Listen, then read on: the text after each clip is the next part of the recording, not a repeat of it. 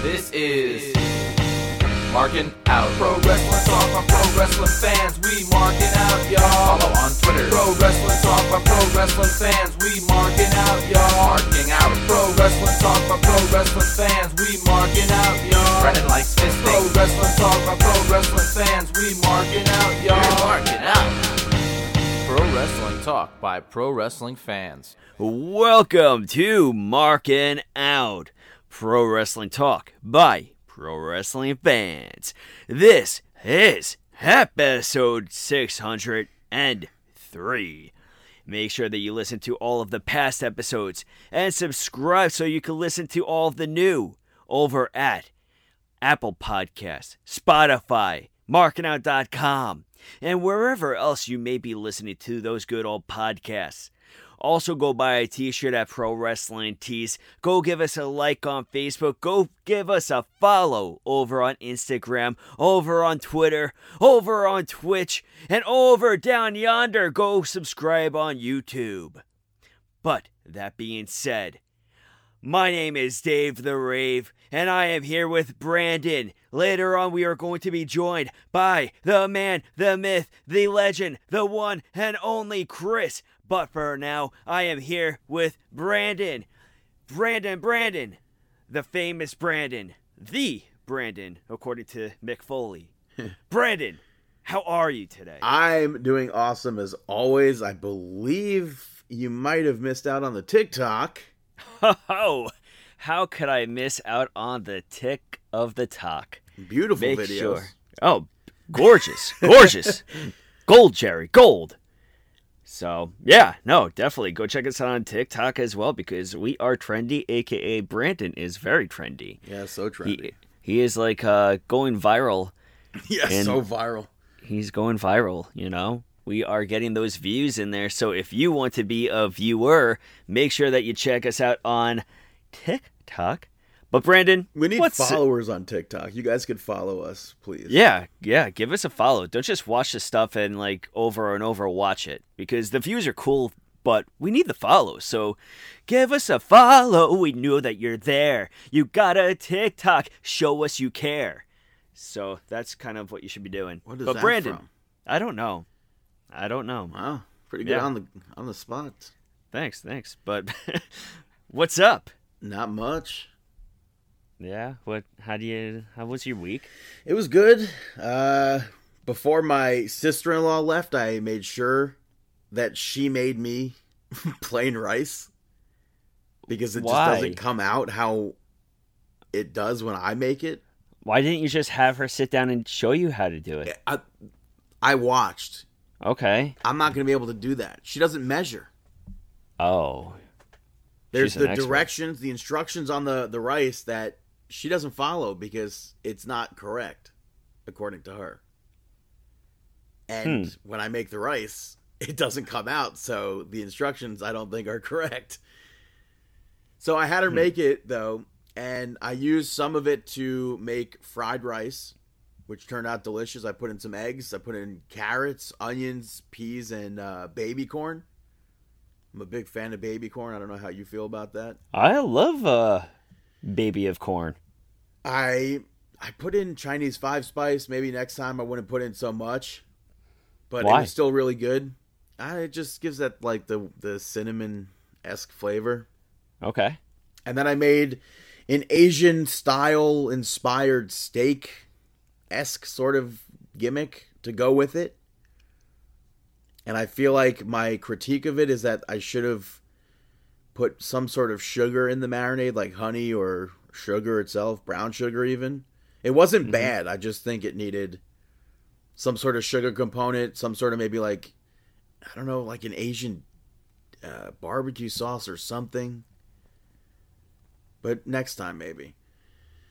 Hey, there's always next time. Always next time. Yeah, and then a midweek uh, event. Basically, my friend wanted to do something for his birthday, Mhm. so me, him, and his brother and uh, his nephew ended up going to Sagamore Hill in Oyster Bay, Teddy Roosevelt's house, Mhm. and uh, we went to to hike, which uh, definitely I think might have been a mistake. Yeah, I saw our uh, TikTok, which, if anybody listening followed us on TikTok, then they would obviously know that you went there. Yeah. But I was dead from doing that. And there's like, once you get past, when you, when you go onto the trail, there's like a fork. And it's like, this way's longer, but this way is is shorter but steeper. And we took the shorter but steep steeper route. You're going downhill, so it's like I don't think that like is that bad. Uh huh. It, it wasn't great, but we're going downhill, whatever. Taking I don't know if I took stops on the way there, but on the way back, man, I was dead. Oh, I'm sure. That's a you know, anytime you go for a hike like that, it's going to take a little bit of wear and tear on you. Because we go down on that hike, you're you're on you go to the beach. You're you're you're you have access to a beach down there. Mm-hmm. Not a public beach that people are allowed to use. Although I saw somebody kayaking over there, so I don't necessarily know how they. Maybe they didn't know that they weren't allowed to be like docked over there or something. Mm-hmm. But you're in Cold Spring Harbor, pretty much. Mm-hmm. That's Um, cool. So you're you're walking on the sand, and it's like, God, this sucks even more. but then you turn around, you're on that whatever many mile walk back to the to the the compound or whatever. Mm-hmm. I was dead. I was telling them, I was like, just leave me here. I'm I'll I'll if I make it, I make it. yeah. there no, were like just- long-legged spiders crawling right next to me. I was accepting that they were going to crawl on me. Yeah, no. At that rate, just go on Instagram Live and Yeah. just put out an SOS. Be like, somebody, if you can hear me, come find me. Yeah, I was so dead. I, it must have taken me like 40 minutes or something to get to the back to the car. Mm-hmm. But uh, that's, I mean, everybody else seemed to be completely fine. but they don't have arthritis. And I'm, I'm obviously the heaviest one too, so That's because you have a big heart. yeah. But then we went to a place in Levittown that has WrestleFest, so they, they him and his brother played it. Had Mhm. also made it into a TikTok. Yeah, that too. How much was the gameplay? Uh, it was a dollar a turn, which is like, Oy. oof. Yeah, oof is right. But like he's wanted to play WrestleFest for years, and they had it Oh, in uh, Levittown. I think it's uh, Retro Eats or something. that's that's so annoying though. That that's so expensive. Yeah, Like it should. It, I feel like it should be twenty five cents. but it's not like I didn't care because I wasn't going there to play WrestleFest. I have no emotional attachment to it. I played it Mhm. when I was a kid, yeah, but I have no absolutely no emotional attachment to it. Yeah, I don't know. I I don't have a big attachment to it. I mean, every time I played it, I mean, I played it a lot, but every time I play it, I I, I was awful. I mean, I just couldn't figure out the controls. Yeah, I don't know if I remember like winning at that game. Like I was, No. I remember as far as wrestling arcade cabinets go, Royal Rumble was like my favorite arcade uh, wrestling game, I guess. Because like it would just be that WrestleFest, and I think there was another one that I can't think of. I mean, I, I think that it's just one of those things where I don't know. I just couldn't ever figure it out. I could never figure out that game. I was just button mashing and hoping I could do something. I had no clue how to hit a finisher. I was probably Um, the same exact way. And if I was at an arcade that had WrestleFest, I was probably more likely there to just play laser tag. I was more likely going to be playing uh, Teenage Mutant Ninja Turtles or X Men or Fantastic arcade games, yeah. yeah or Simpsons. Yeah, that one uh, I remember at uh, Woodloch Pines. They had the sit-down version, Oh wow, the that's table cool. version. Mm-hmm. Mm-hmm. Another game that I really liked was uh was let's see Ghostbusters. I don't remember that. I don't think I ever played that. Ghostbusters was like the old like the old school one, you know. Um, well, I guess all of these are old school. Yeah. But after But, that, yeah. after they played WrestleFest, we went to the Wrestling Universe in Commack for the first time I've ever been there. now, how was that? It was pretty cool. Did they have a lot of good things? Yeah, they ended up uh, purchasing two bone crunching action figures. Oh, dude, you should have told me. I would have bought, given you money to buy something. What were you gonna buy? I don't know, autograph. I see. I was looking. First of all, I thought for sure they were going to have uh, relic cards. Uh huh. They didn't. That surprised me. And then I was looking through their autographs, and I was like, if there was a meaningful one there to me, I could, I would have gotten it, but I, I wasn't interested in them. But Why it was a, a nice place. They had a uh, SummerSlam 2002 chair, Uh huh. and uh, it was labeled 2007. And I was like, and I, and my friend pointed it out. I was like, no, it's definitely 2002. And then the guy that was working there goes, yeah, my boss is an idiot. That's pretty funny. And then we went to uh, another toy place. Uh, I forget what it was called. I think it was out in Lake Grove. I think I don't know. I don't know what I, if I bought an autograph, it would be of somebody that's like a old school kind of a person, like Bobby the Brain Heenan, Right. or I don't know. Typically, when I when I go to get an autograph or something, I want to meet the actual person. Mhm. So usually I'm the same way with meeting them, but I mean, there comes to I mean these wrestlers that I want to meet, they've all passed away, unfortunately, right, or they don't even come around for signings anymore. right. And what I'm saying, like, if there's like a meaningful one, like if I was going through the bin or whatever, and I saw something like Gangrel or something, Mhm. I would have I would have picked it up. What were some of the names that stood out to you? Uh, there was just, I mean, because they go there so often. There's a lot of Hornswoggle. hmm There's not that Hornswoggle's not meaningful to me, but Of course. Uh, I mean, uh, they had a bunch of major autographs. hmm Matt and Brian, Yeah. and again, any like, I have any like old school people? yeah. I mean, uh, they had like plaques and stuff, and and bigger things like Bruno Sammartino, Billy Graham, Iron Sheik. Hmm But really, like, so like really the people that always come around. Four and stuff. Horsemen.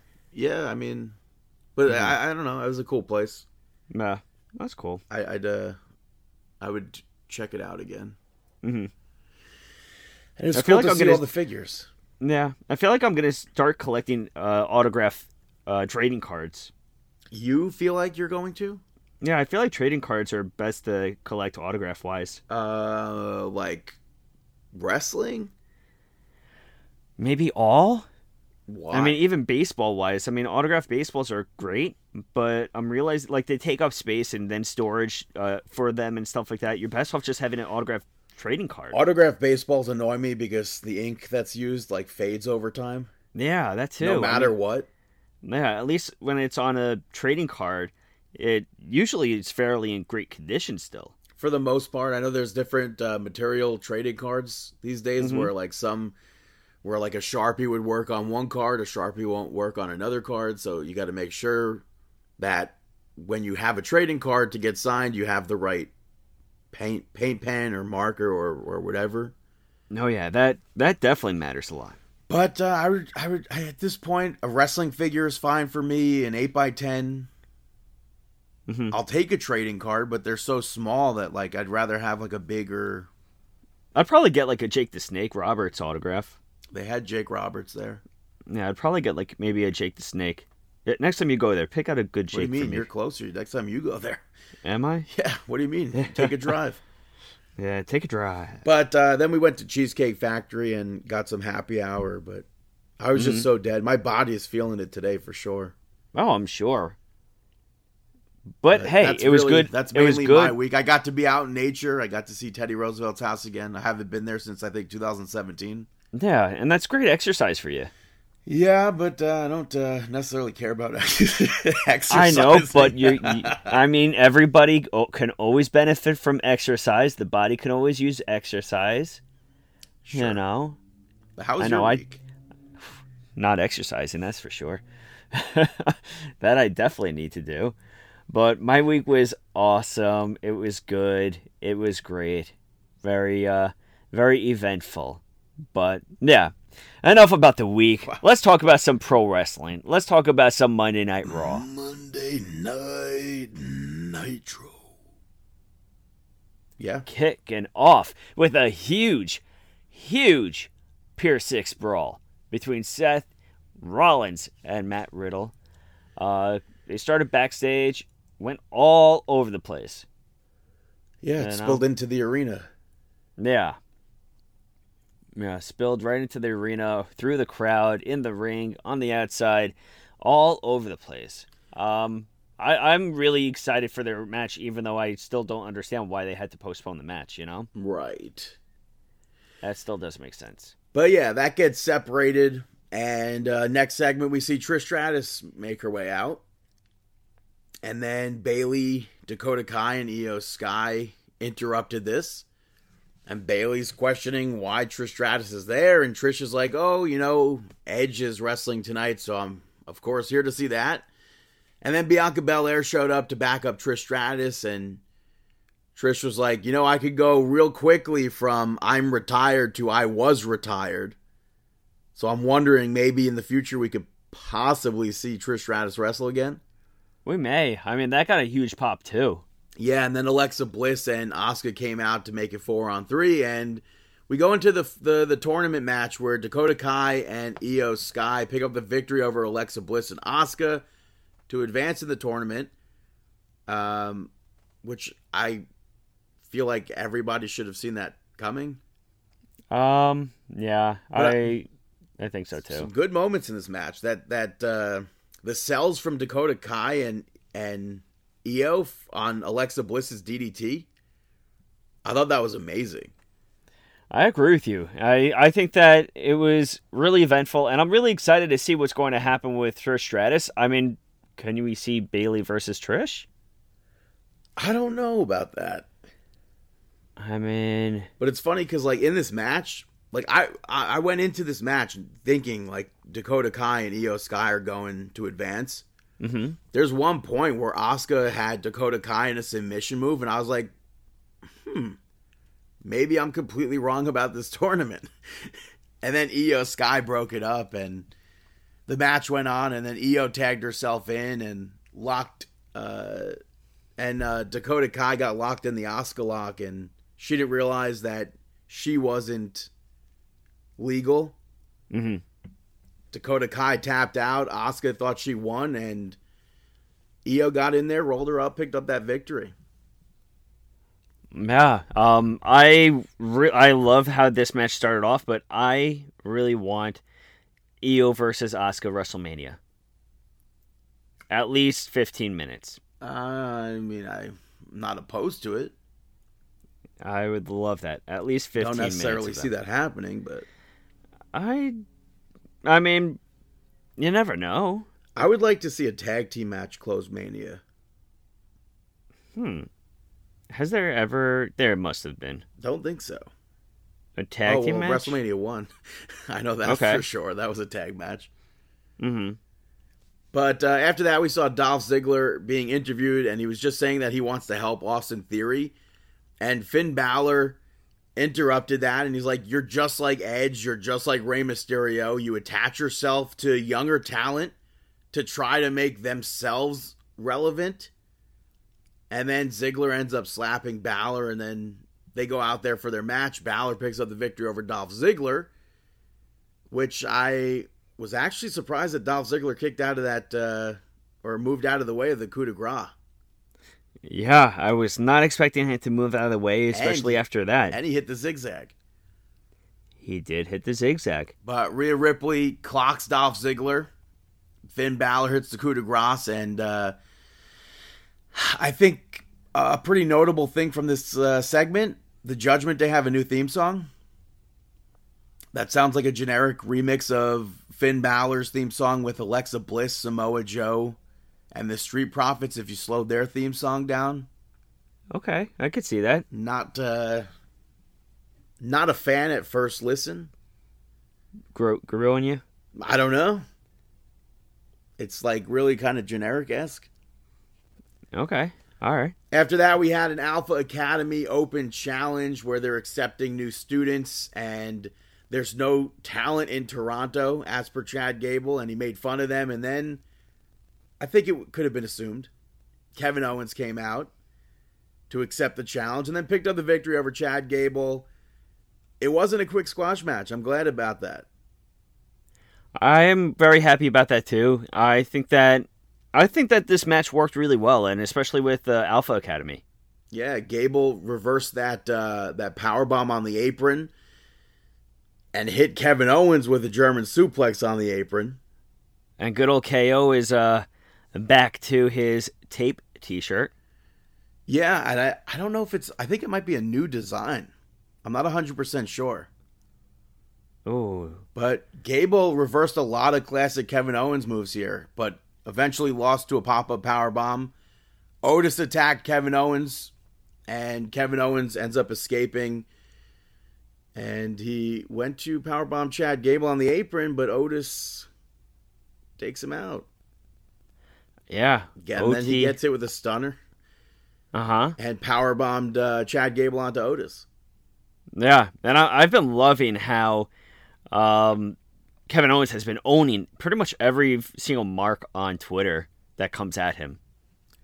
You know, especially like how he his name to two Yeah. two ends. yeah changing his name and everything. Um, like there was one person that tweeted to him saying like, "R-Truth blocked him. Can you ask him why to uh, why he did it or to unblock him?" And Kevin Owens is just like, he probably had a good reason. I'm un- I'm blocking you too. like something like that. But yeah, He's Excited literally for- one of the nicest people I've ever met. Oh, I'm, yeah. Um, uh, you know, Kevin Owens, I think is. I love this right now. What's happening with him? And it's Right. funny because I was like so nervous to approach him even to ask for that bumper Mm-hmm. because it was Kevin Steen. Like Kevin Steen was pretty to me like in the wrestling industry at that time, independent wise, was pretty like he was on top in my opinion. So like I was I was nervous to go over there and he couldn't have been nicer. Yeah. So I thought that was pretty cool. But earlier on the in in the episode, Aliyah was interviewed, and she was interrupted by Bayley, Iyo, Sky, and Dakota Kai. I wish they would have a, a group name so I don't have to keep saying everybody's name. How about just Kai and Sky? Yeah, but Bayley, Kai, and Sky, like that's still like Kai and Sky. no. I want like a, a solid name for all three of them. But they interrupted. Kai Raquel Rodriguez wasn't there. Um, and then Trish Stratus ends up over there in the segment to back up Aliyah. And Aliyah challenges Bayley. Go to the match, fast forward. Bayley picks up the victory over Aliyah. But I thought it was really cool because, like, it was Aliyah's hometown. Even before the match, she's like wiping away tears. And she's been in WWE for so long, I'm not even sure if she's ever wrestled in her hometown. Um, I'm gonna say probably not. Yeah, so I mean, I mean, it, yeah, because she kind of like started making her name out there a little bit more during the entire COVID stuff, right? Pretty much during that, so I can't really see that she may has too much traveling under her. I mean, I don't know about that, I don't know. but uh, the like I went into this. Obviously, she's not winning. There's no way. Yeah, But it was an okay match. I liked the monkey flip that Bayley gave to her. It was like some sort of like a modified version of it. yeah. So I, thought, I was thought cool. that was pretty cool. Um, but yeah, that's that's all really I, I have to say about that match. That's all I got to say Aliyah has that. wrestled, by the way, in Toronto, in her hometown. She wrestled NXT Takeover Toronto 2016 in a uh, kickoff show match. Oh, well, there Teaming you with got Ember Moon and Liv Morgan took on Sonya Deville, Billie Kay, and Peyton Royce. It. Ember Moon. That was a quick match. Yeah, kind of like her uh, appearances on AEW right now. Yeah, unfortunately. but uh, after that, we saw Miz and Ciampa pick up the victory over Bobby Lashley and AJ Styles via disqualification. Throughout the night, we saw Adam Pearce looking for Dexter Lumis, and there was a fire that was put out at one point, and a guard was standing next to him in the riot gear helmet. A random fan ends up attacking AJ Styles during this match. You would think maybe that's the DQ. Not not the case. so Well- they try to play it up like it's the actual fan, so that's that's good. Yeah, And then it pans over and the helmet guy is standing there. I uh, there's just I thought that that was great though how they really played it off like this other person that went to go after AJ Styles is your focus. So of course everybody is right now. I'm sure everybody in the live audience is watching AJ Styles, you know, because of that fan. When it's kind of like that sleight of hand, you know, you're not watching what's happening with the Miz until Dexter Lumis stands up. Yeah. And um, I guess in in tribute to Edge, in tribute to Brian Myers, uh, it was showed up in the riot gear, and there was him with under the helmet, standing right next to Adam Pearce while he was looking for Dexter Lumis the whole night. Love it. And he chokes Absolutely Miz over the it. barricade, abducts him. We don't know where Miz is. No, no, no. Lashley We- and Styles continued to beat down Ciampa afterwards. yeah. And then we go to commercial break and we come back. I'm in the kitchen. Um, But I'm just gonna say that with this entire Dexter Lumis Miz, like you said, we have no clue where he is right now. But Lumis is showing up in NXT. We'll get to it later on, but that continuate, like I love how everything continued with straight through to NXT with Right. what took place. But I mean, right now we still don't know what's up with the Miz. Even on NXT, we didn't really find out. We didn't find out. But I really hope that this continues to play out with Lumis and the Miz. Um, but yeah, yeah, so we come back from commercial break. I'm like, during this commercial break, I, I go to the kitchen. I, I very rarely drink chocolate milk. I, I'm uh, embarrassed to say that I was making chocolate milk because I think it's embarrassing to drink chocolate milk. why? I just feel like it's embarrassing. I feel like it's like a little kid thing to do. What's more embarrassing, having chocolate milk or going to a diner to have an omelet? That it pisses me off that you, you go to a diner to order eggs because eggs are literally something you can make yourself at your house. Well, I didn't order eggs. I got an omelet No. with cheese and mushrooms. Literally something you you you crack egg, you mix it up, you put mushrooms in, you put cheese in, boom, you have what you what you ate. and toast You could literally make all of that at your house. and coffee. All of that at your house. Pancakes are are the acceptable option. a sandwich, acceptable option. Like a burger, a Philly cheesesteak. Although most diners Philly cheesesteaks are god awful. Mhm. But No, I I'm a big fan of uh, omelets, especially. I like omelets too, but I can make it. I can make it myself. I, I- and I do make it myself. what else are you going to get in a diner? What is your? Are you kidding me? I would go there food? first of all and order a Philly cheesesteak wrap if they're good. A Okay. burger, chicken tenders. That's a that's a thumbs up from me. chicken tenders? Yeah, I'm not embarrassed to say that. I don't know. I'm not getting chicken tenders from a diner. yeah, but anything else other than eggs, I don't know. I would still go with an omelet from a diner. You can't go wrong. you I mean, can't you can't go wrong. But you can make it yourself. You're just wasting. You're wasting. You can make a burger yourself. Nah, it's not the same. It's not the same when you're when you're having an omelet. Yes, it is. A hundred percent. You're not getting to the same quantity that they provide. What are you kidding me? You make more. Yeah, but then that's pretty much half a carton of eggs. No, it's not. You're not. What are you use a talking lot of about? eggs. The omelet picture you showed me was definitely like two eggs, Okay, and maybe a little bit of powdered. probably. but yeah, I'm in the kitchen making chocolate milk, trying to like mix it really, really hard and and whatever. It's not mixing in, so I'm like sit sitting there, standing there, I should say, going faster, faster. Finally starts mixing in, and through my ear, wrestling comes back on. Monday Night Raw flagship show comes back on, and what do I hear?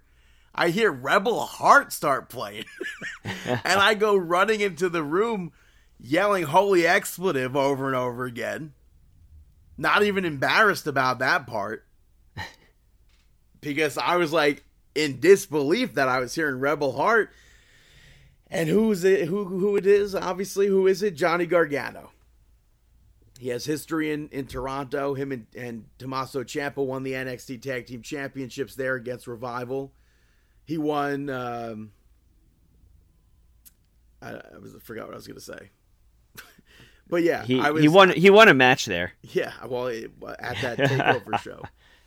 But um, yeah, so that was awesome. Yeah, no, that was a huge surprise.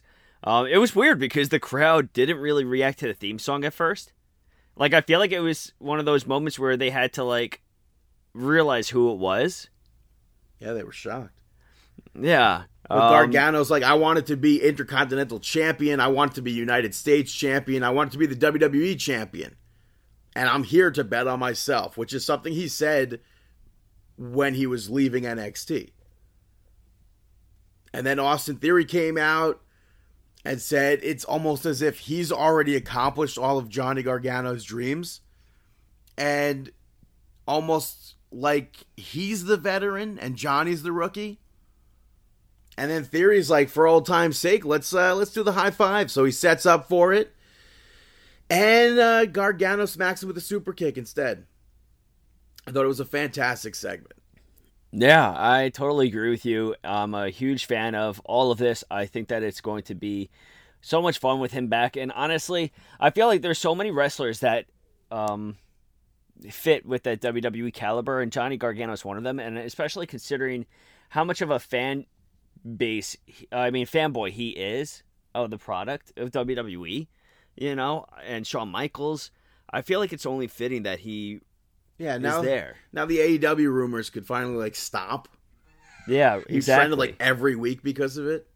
uh, yeah. Main question anymore. here, though, come uh, Clash of the Castle, do we see maybe a match get set up where it's Gargano versus Theory for the Money in the Bank briefcase, Gargano, and Gargano versus- wins and he becomes the WWE champion or something like that? Um, now that would be interesting if he won the championship. I mean, he- uh, he- I don't briefcase. know. I don't even know. Like, once you win the briefcase, do you have a year from that date, or do you have a year? Like, do you have the re- the remaining months? I would say prob. I don't probably. I don't know. I'm not too sure. Or do we see I- Austin Theory become the youngest WWE champion? I think that we're more likely to see Austin Theory become the youngest WWE champion than Johnny Gargano. And then Johnny Gargano beats him, and then That I DIY see. rules WWE somehow. That I could see. Well, then Ciampa challenges Gargano. I don't know about that. That's No? like uh, I don't know. I mean, they have they they do have one they of the have like feuds. a lot of history. Yeah, yeah, they have one of the best feuds of NXT history. it'd be like saying, and then Adam Cole comes back to WWE and challenges Johnny Gargano. Well, I mean, 2024, Twenty twenty three. 2025, right? What's what's the time frame for them? I think it's twenty twenty three. Or. No, I don't know. I forget what Tony Khan yelled. I think it's it was five years contract, right? I don't know. So if anything, I I, he said they were tied up until 2023. I mean, hey, I I'm get I'm waiting for Candice and uh, Gargano versus Britt Baker and Adam Cole on WrestleMania It's 2024, I guess. 2024. Mm-hmm. I hate to say it, but I could definitely see a lot Oh, wait, of this wrestlers. says he's under WWE contract until 2024. oh, that's not accurate. I think it's well, that was an old article. Uh, I guess that one was pretty wrong. No, well, he was released. Oh. Yeah, I don't know. I feel like that we're going to see a lot more wrestlers jump ship after their contracts expire. I really think Tony Khan said it was 2023, but whatever. I really Main think event. Tony Khan is out of his head. Toronto Edge, uh, Toronto Edge to Toronto, Canada. We saw Edge pick up the victory over Damian Priest. Awesome match. The last time Edge wrestled on Monday Night Raw in Toronto, he picked up the victory over Christian, which is what WWE touted. But they didn't. They they left out the part that he then lost to Undertaker. It was like it was Randy Orton had picked out an opponent for Edge or whatever, Mhm. and Christian just like came out and accepted a challenge, and Randy Orton's like, "Well, that's fine and all, but that's not the opponent I picked." and then Undertaker came out and Taker beat him. Same night, by the way, that as as uh, Bret Hart winning the U.S. Championship from The Miz back in 2010. But I don't remember that. yeah, he won the the championship and then vacated it because he was the guest general manager a few weeks later. I don't remember any of that. Yeah, but uh, they they were hyping this match up throughout the whole night, which rightfully so. And, and like you said, this was a great match. Yeah, I thought that this was a great match. I mean, I'm going to cut to the chase. Canadian Destroyer. Edge hit a Canadian Destroyer on Damian Priest. Yeah. Before all that, even though like uh, the power bomb from Edge to, onto the barricade, I thought looked rough. Yeah. and then yeah. Priest later on hits the Razor's Edge on Edge through the commentary table. Yeah. Charles Robinson gets knocked out at one point. Looked rare, like that looked like a, a rough getting knocked out spot. Hmm. And then Priest goes to hit Edge with the Con-Chair-To, but Edge escapes that. He uses the chair piece for the Glasgow grin. And then Damian Priest ends up with the bar, hits him with it, and then, like you said, Edge hits that destroyer. Edge hits a spear, picks up the victory. And after the match, he goes for another uh, Con-Chair-To attempt. Rhea Ripley low blows him.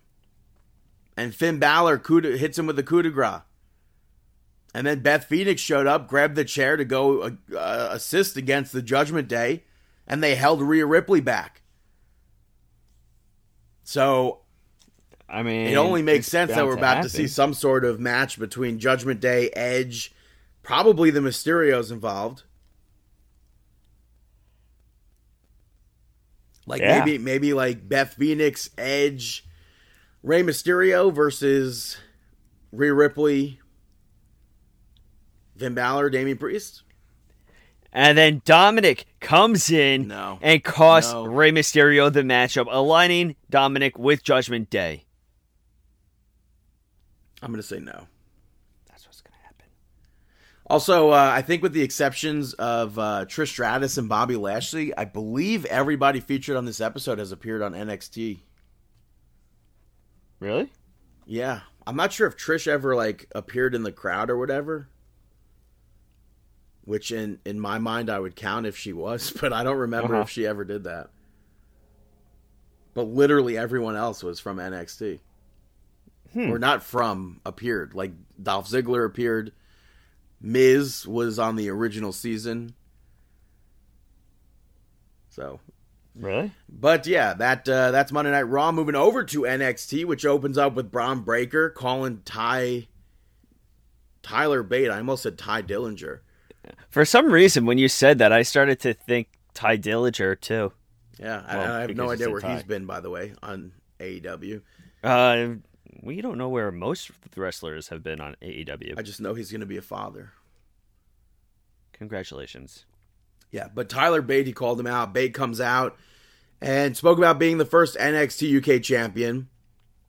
And with NXT Europe just around the corner, he wants to unify the championships. And then Bron Breakker accepted that match for Worlds Collide. Later on, nice. What? Should be good. Yeah, later on, JD McDonagh cut a promo on Bron Breakker saying that he'll see him after Worlds Collide. The whole promo, we don't even know it until afterwards. He's hanging upside down for it. And I thought that was a really cool, like, reveal.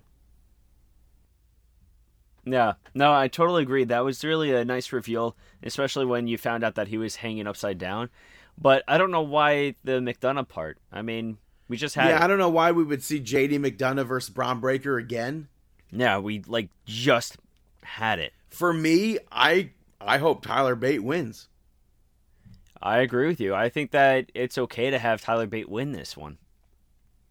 I mean, it gives some uh, justification, I guess. I don't know. That's not the term, but to the UK brand because I mean they need to win these unification matches. I feel. And it's so weird, like watching NXT UK. I could just put it in now.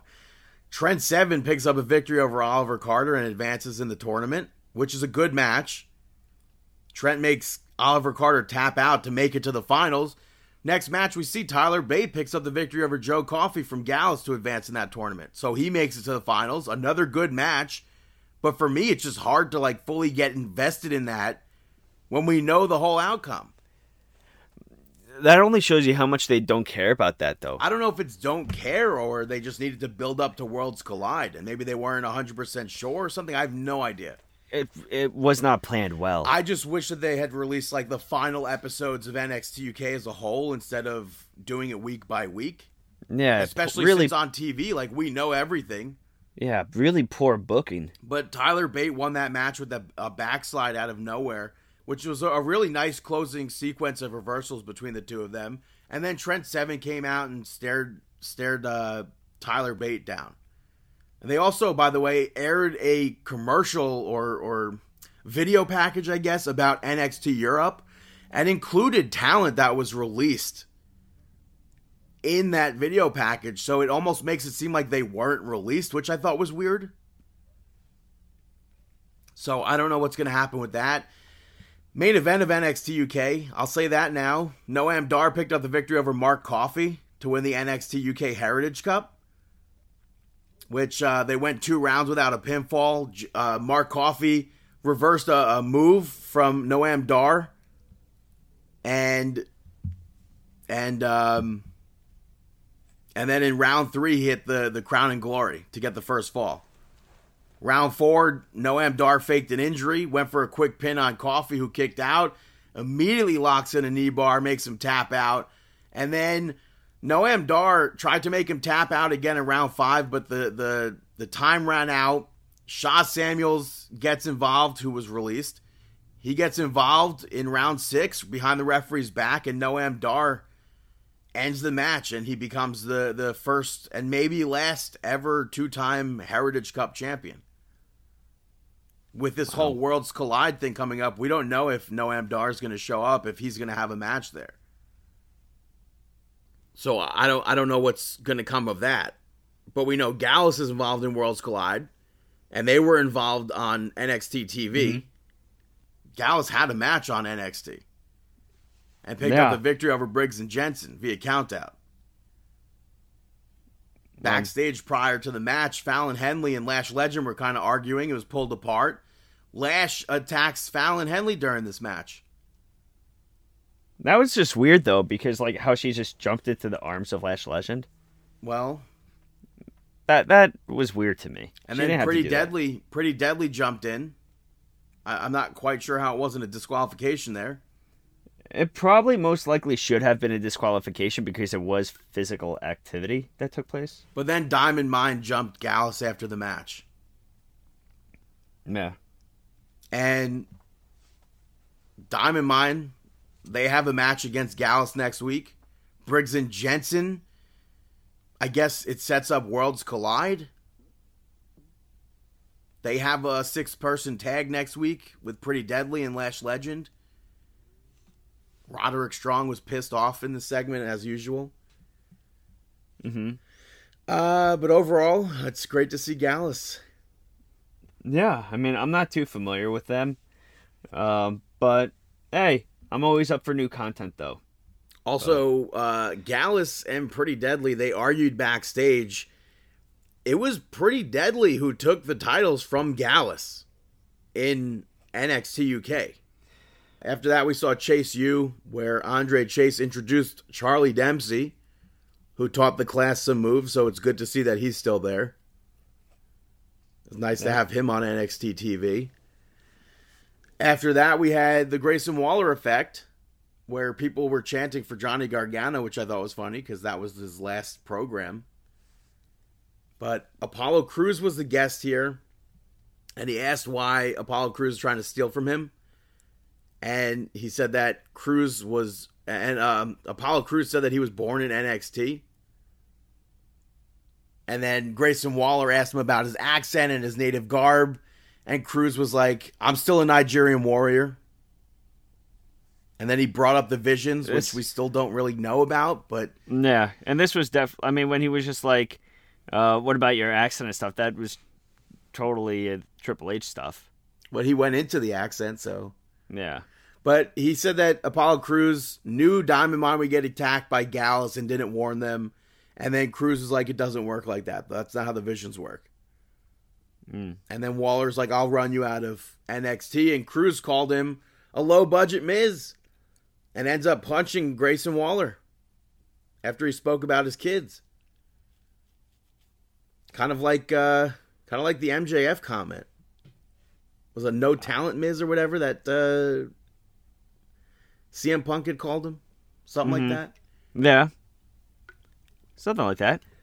After but... that, we saw Cameron Grimes pick up the victory over Javier Javier Bart Bernal. Joe Gacy and the Dyad watched on. And Cameron Grimes hitting that the cave uh, cave in while like eyes right on Joe Gacy too. Yeah. I know. But Bernal's been on NXT level up as of late and they kind of gave us some like character notes in this episode with the security guard and being rude to the woman. So we'll see more from that, I assume. Next up, you had Blair Davenport pick up the victory over Indi Hartwell. Um, this match it was a good match. I think you this was her first match in the United States since uh, AEW in 2020. wow. You know, And this was but- another match where I would have assumed that Davenport would win, which she did. Yeah. But the end of the match is where the action was. You had Indi Hartwell sitting on the apron, having the mic, talking about how much Well, she no, has not. before that, Uh huh. she attacked Indi Hartwell. And she then cuts a promo Oh yeah. and she's she's like I'm number 1 contender in NXT UK. So the women's championship should be just fine here. And Mandy Rose came out, told her to put some respect on her name, and then Meiko Satomura showed up just as I was tweeting asking what the deal is with Meiko Satomura. And she's like, I'm the most dominant champion, not Mandy. And then Mandy wants to beat her at Worlds Collide, and Davenport tried to shut it down because she claims to be number one contender. So Meiko makes it a triple threat match. Kind of dumb. On NXT UK this week, Sid Scala, who's also released now, announced a number one contender match. Elimination match between Blair Davenport, Isla Dawn, Amale, and Eliza Alexander. And here we already know the outcome. Mm-hmm. So that sucks. And it almost seems like Blair Davenport's going to walk out as champion. I don't want to see Mandy's title reign end, and I don't want to see Meiko Satomura's title reign end. No. Not at all. Uh, I hope Meiko Satomura does come out as the winner of this, though. And then what do you do with Mandy? Mandy. Um. Damn. Does she go back to Raw and SmackDown? No, stop it. Mandy wins. Forget Meiko. Who'd she ever beat? Mandy, all the way. Who'd she You can't. ever beat? Yeah, you can't have the UK win everything. Well, I don't think Tyler Bate's going to win, but No, no. I'm going Tyler Bate and I'm going Mandy because I don't want her to lose. well, like you were gonna And to of course, up. Pretty Pretty Deadly's going to win anything that they're in because they have gorgeous hair, so well, they have to. right now that's not even a match. It would be Diamond Mine and Briggs and Jensen. hmm So, but yeah, Indi Hartwell cut a promo about how like she's at her rock bottom and how she's the problem and she hasn't improved in in whatever many months. And then Dexter Lumis showed up and they reunited. Everybody cried and and marked out over that for sure. And he carries her to the door, the front of the performance center. Gives I mean, her the crowd crowd popped huge for that too. That appearance from him. yeah, and he gives her a goodbye note saying goodbye for now or whatever. And then he got arrested. So Too I'm bad sure- it wasn't in New York because he got released right away. I'm sure he'll. uh I'm sure he'll somehow escape or something. I don't know. Oh yeah, I'm sure that he's going to get out of there. I mean, no doubt about it. Also, What? a backstage segment we saw Katana Chance and Kayden Carter talking about how they'll accept any challengers, and they put down the women's tag team title tournament, which I thought was weird. But I can't imagine like who would be accepting a challenge for those tag team titles for Worlds Collide. Tough call. Like, there's no women's tag teams there. Hmm. There were, but you released them. I guess you bring them back. I don't think so. I don't know what's going to happen. But Cora Jade also had a promo where she spoke about how she's better than Roxanne. Period. Roxanne. We saw the Dyad pick up the victory over Legado del Fantasma. Prior to the match, Tony D'Angelo gave them a pep talk. But Cameron Grimes, much like the other the other match uh, with uh, like his match, Joe Gacy watched along. And then Tony during the match yelled at Legado for doing suicide dives. He doesn't want any jumps, any lucha moves, which they continued their lucha style. Fans going nuts for Legado in this match. Tony didn't seem pleased, No. but we saw the end of the match. It was a nice blind tag. And uh, I think with the Dyad being the first NXT UK, UK tag team champions, they should certainly want to be tag team champions again. Mm-hmm. So maybe once they're unified, maybe we'll see them go after the titles. Maybe we'll finally get to see grizzled young veterans like have an actual run? I hope not, because I want grizzled. I don't. I don't know. I don't want the dieheads. I want grizzled young vets. Well, You know, there's no reason for them to even have a gimmick change. well. But later on, Santos Escobar rolls up and uh, rolls up on Legado and asks if he if they thought that he was leaving without them, and then told them to get in. They all got in. They drove off. So Legado, I guess, goes to the main roster together, even though he lost that stipulation. Yeah, he was like, "Get in, losers." And then we saw Tyler Bate pick up the victory over Von Wagner, which, uh, again, there's no way Bate was losing this. But I think it was still a, a good opportunity to help build him up to a U.S. audience who maybe haven't seen Tyler Bate. It's been a long time since he's been here. Mhm. And especially for a U.S. audience against Bron Breakker, who's a, a bigger a bigger opponent. I agree with you. I think that it would be perfect. Main event was uh, a bit hard to see. Yeah, I didn't like that. Wendy Choo picked up the victory over Tiffany Stratton in a, a lights out match, like an actual lights out match. I didn't know that's that they were going to be like actually off. But Yeah. from what I saw, I thought they did quite well. The fans were going nuts the whole time during this match. They like even Twitter praised it. Like that's I think a big deal because for a majority of Twitter, they're oh, not a majority, but for some small sections of, of Twitter, they're like Tiffany Stratton sucks, mm-hmm. which I don't get. But a lot of people, I saw a lot of praise coming from this match. I mean, I was surprised that they didn't get all over them for the uh for the lights. Yeah, I I didn't like that part though. I really didn't like it. I didn't understand it. I liked the use of the the hairspray by Tiffany Stratton though to get out of the Glasgow kiss of sorts, whatever she had locked on. Yeah, I liked that Wendy Choo had her body pillow filled with Lego. yeah, that was cool. And then Stratton ended up body slamming Wendy Choo onto them. We saw Wendy Choo use some makeup powder on Tiffany Stratton and then slam her through a bed, which is a, a pretty unique weapon, I guess. Yeah, we haven't seen that used before. But I, I enjoyed, from what I was able to actually see in this match, I enjoyed it. Yeah, I think it would I have been better had the lights been on. I agree with that as well. And I don't see the point, the reason for that. And then the show closed with uh, Blair Davenport, Mandy Rose, and Mako Satomura signing their contracts, and then Tyler Bate and Bron Breakker signing the contracts for Worlds Collide, which I thought was really random and short. And I kind of wish there was like an authoritative figure to oversee it, but the authoritative figure's in AEW right now. All right, I could I could understand your uh, your take on that. I got you. I got you. What you're throwing out there, Yeah. But but that's NXT. I already spoke about NXT UK for this week.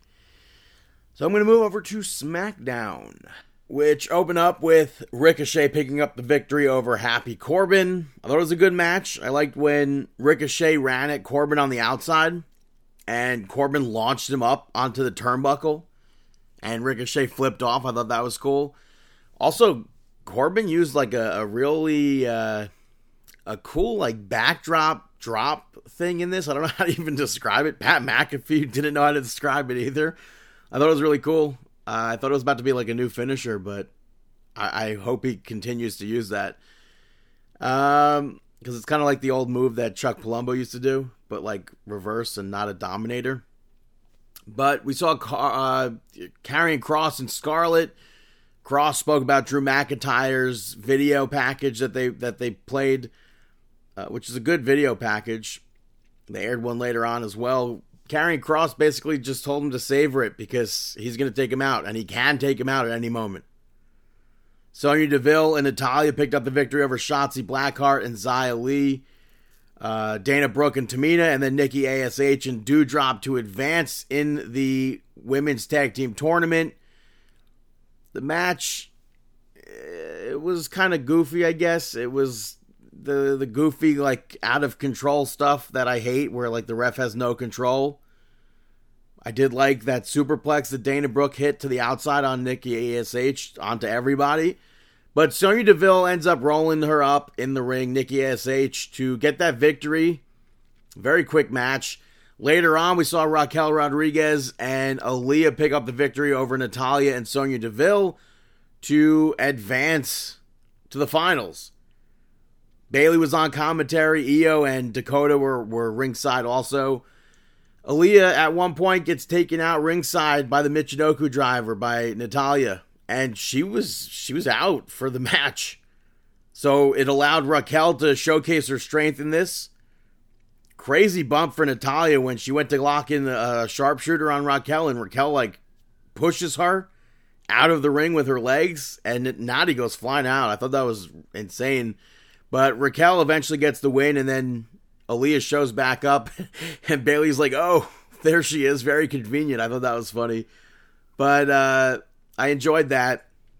We had a segment with the Brawling Brutes where Sheamus started to speak about Gunther, and almost immediately gets cut off by him and Ludwig. Sheamus called himself the real ring general, and he ran through all the greats that he's defeated: Randy Orton, John Cena, Triple H, etc. And Gunther is basically telling Sheamus at Clash of the Castle, I'm going to break you. Butch goes after Ludwig. Ludwig ends up taking Ridge out at one point. All the while, Sheamus and Gunther are just staring straight at each other, not not moving away, not looking away, not maybe not even blinking. I thought this was a really good segment. Eventually, uh, Gunther backs up Ludwig. Sheamus backs up Butch. We had a segment with the New Day where Xavier Woods was in a wheelchair. Kind of started off sounding like they were giving bad news, and they spoke about how they might have underestimated the Viking Raiders. And the Viking Raiders came out and they're like, "We gave you a funeral last week." Basically, told them to go away.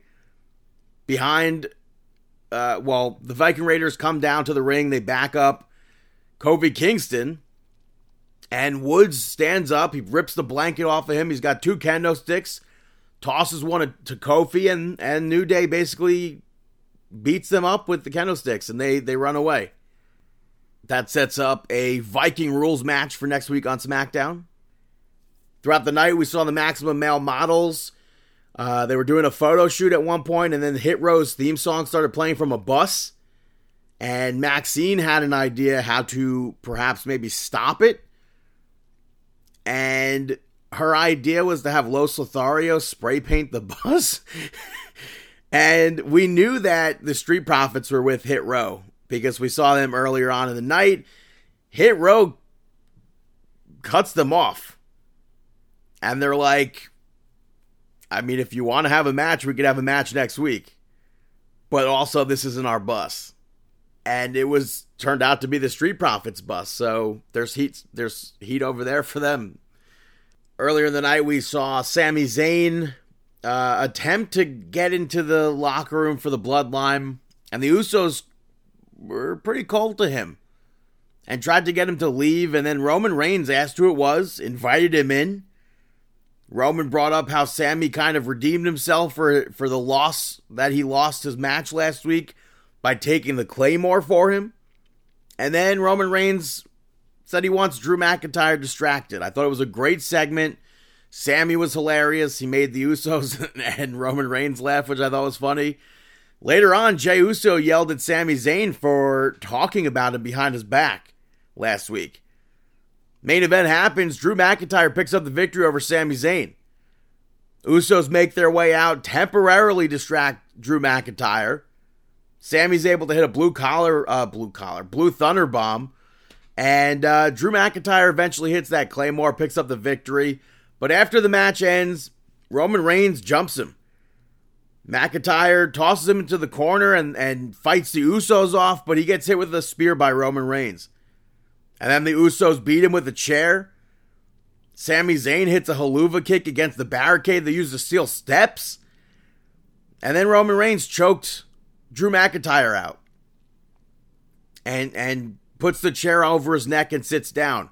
I thought maybe because there was like three minutes left in that segment that we'd see somebody make the save. That didn't happen, but Roman Reigns ends up yelling at the camera, I run this business. The whole business, the industry runs off of me.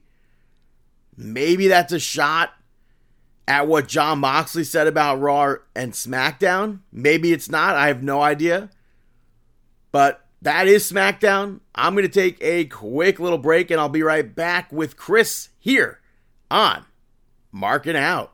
Oh, it's only a, a sound thing. Yeah, yeah, it's Okay. about to- Here's the thing. I thought he was about to film me saying this, but I guess it's just a uh, vocal thing. So I'm going to make it really good. I'm going to make sound effects, voice effects, all this. Listen.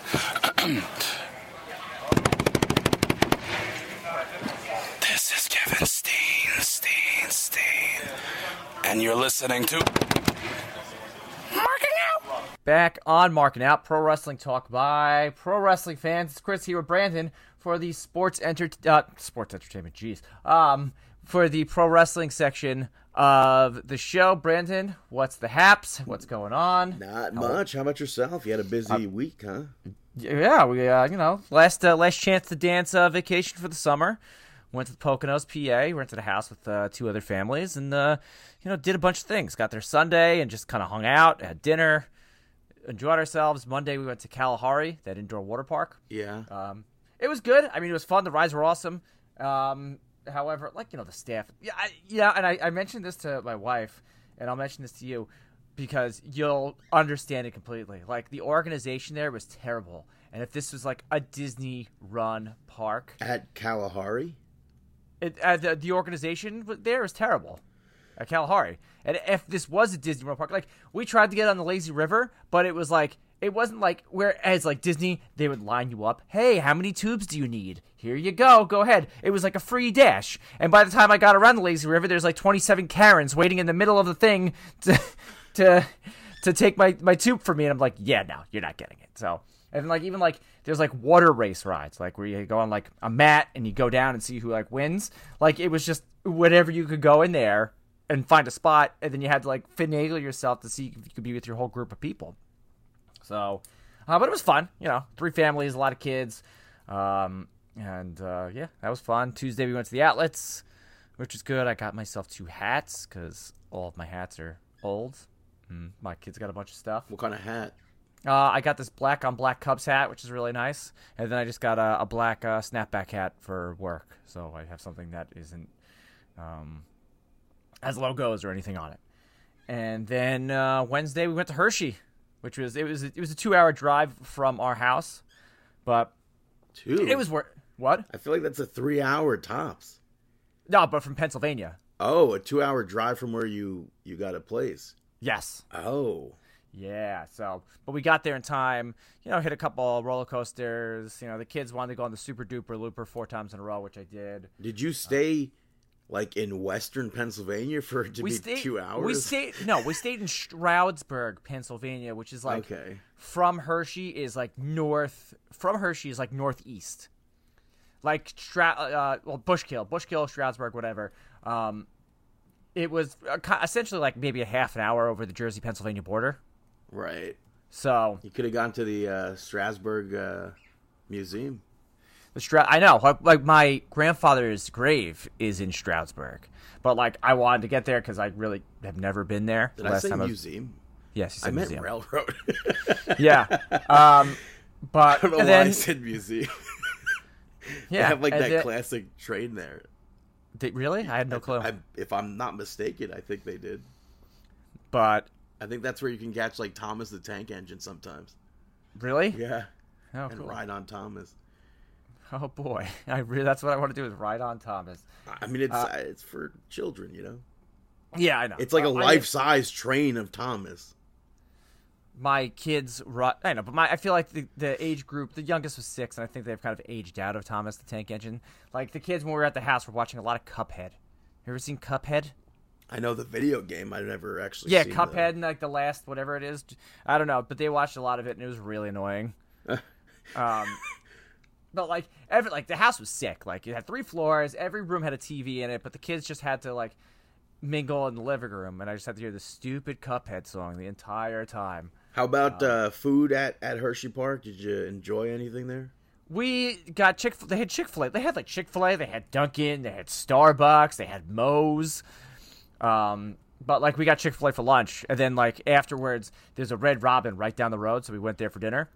There's And- a uh, restaurant at Hershey Park that, or maybe the Hershey area that has. I think it's in the Com the compound of Hershey Park. They have chocolate burgers. Really? That's disgusting. No, it's apparently delicious. Um, I, but hey, we got Red Robin was great, especially after a day of walking around and it was hot and trying to finagle, you know, three families to kind of somewhat stay together for the day. Um, it was it was it hit the spot. I went to Troegs Brewing, which is right down the block as well, and grabbed some beers and grabbed a nice T-shirt. Any chocolate beer? No, I bought this. Uh, see, I bought this uh, Belgian style double that they make that I got the last time I was there. So, and they didn't have uh, any Mad Elves out yet, which is their uh, maybe one of the best Christmas beers out. So, I think uh, as soon as I get in, I haven't been to Hershey Park since they like renovated everything. Yeah, it's really it's huge now because that, there's like we didn't, we did like a, I, I want to say we did a quarter of the park. Thinking I'm like, oh yeah, we'll knock out all these roller coasters and stuff like that. Like, there's a Jolly Rancher like remix roller coaster. There's a whole new splash park and water park and stuff like that, which is cool.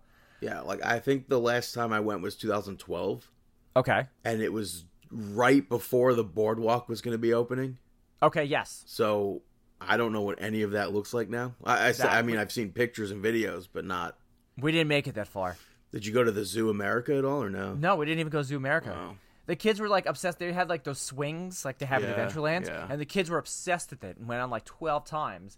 And then there was um the one roller coaster Sky Rush that one of my son's friends like wanted to go on a bunch of times, and I was like, all right, I'll go on with you.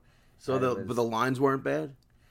for the lines that we went on, like I think the we I think we waited about a half an hour for some kiddie roller coaster.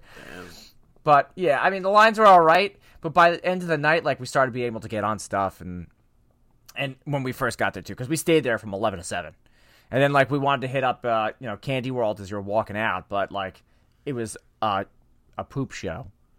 I Um, uh, I feel like that to me could be like uh before you go in.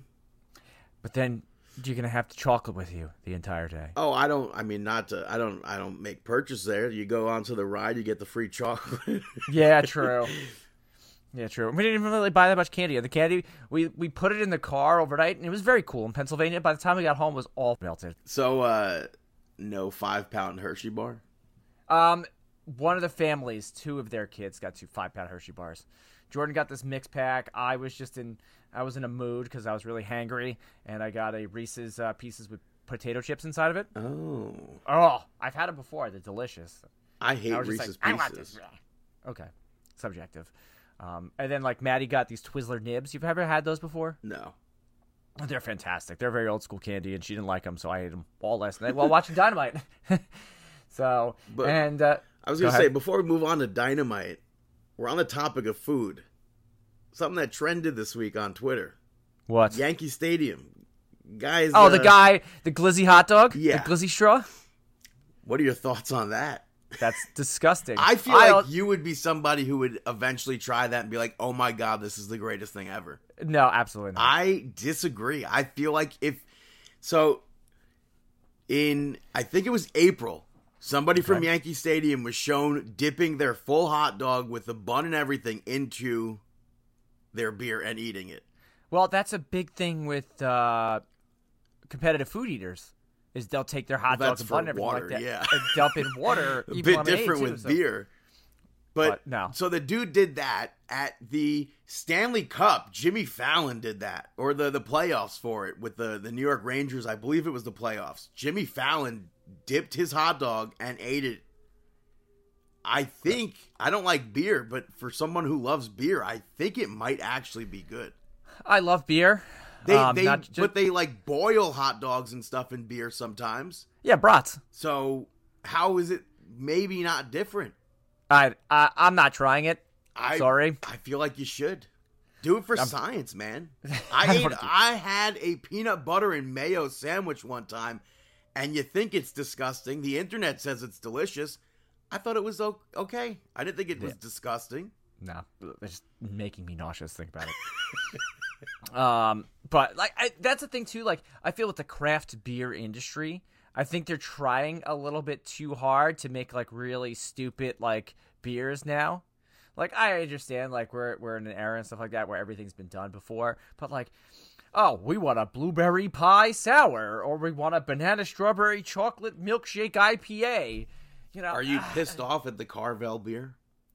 Didn't you No, I've had it. enjoy It was yeah, I had it. That was like what was it? Five years ago. But so it's like, I mean, here you don't want a blueberry sundae. no, I want a blueberry sundae, and then I want a scoop of vanilla of uh, uh, uh vanilla ice cream with it. I want a blueberry. Do they make pe- like, beer floats? That sounds awful. Uh, I don't know. Not not my forte when it comes to the beer realm. Um, I did have I had a so at the outlets they had like a brewery there that we went to on Tuesday, and they had like a mango saison, and like I was very unfamiliar with this very small craft bre- brewery, and I was like, what what do people like? Everyone's like, oh, I like the mango beer, and you know me, like I'm 10 years working at a Belgian bistro, I'm like, you know, my palate is kind of apt to those very old world style beers. And I had it. I was like, yeah, it's all right. I mean, it wasn't great. I love Saisons, but um, yeah. So that's that. So uh, fun time.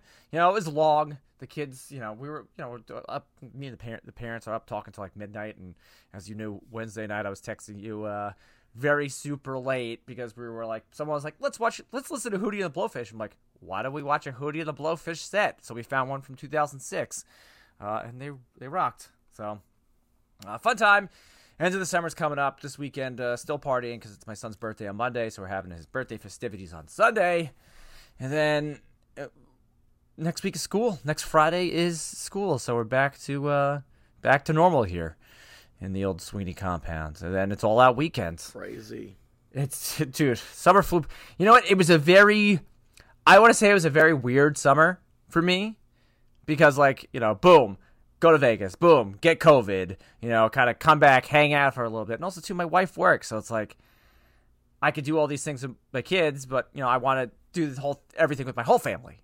You know, I don't want to keep my wife out of things. Right. So, but next year she's not working summer school, so hurrah to that! And on that note, let's get to AEW Rampage from last Friday night from the Charleston Coliseum in Charleston, West Virginia. You kicked off the show with Claudio Castagnoli and Wheeler, Wheeler Yuta. Uh, you know, shaking Ricky the Dragon Steamboat's hand, uh, talking how he's going to issue an open challenge for next week, Claudio, and Dustin Rhodes comes out and accepts.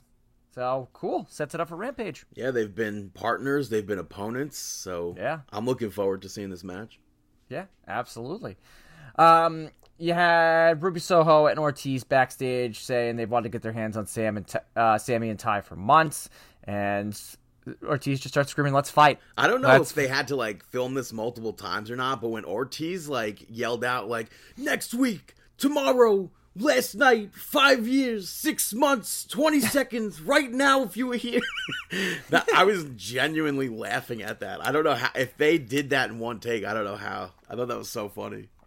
Yeah, it was good. So next week it'll be uh, Sam and Ty against uh, Ruby Soho and Ortiz, and we'll talk talk about Sammy later on in the show because there was some controversy, more controversy around him. Uh, but your first match of the night is AEW World Tag Team Championship. Swerve in your glory, pick up the victory over Private Party. Uh, Swerve finishing the match with the J uh, driver and gets the pin. This should have been the main event. Okay, cool.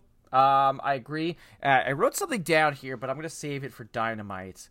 Um, Keith Lee. what about Keith Lee? after the match showed mutual respect. Commentaries like both of them are showing it, but Swerve did not. He was trying to get Keith Lee to go. yeah, because he wanted to get out there and go party. Still, I feel like planting seeds. I feel like we were still right on our they're not going to last as a tag team thing.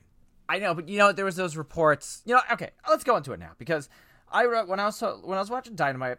Uh, there was a let's see, Dynamite. I have my notes here.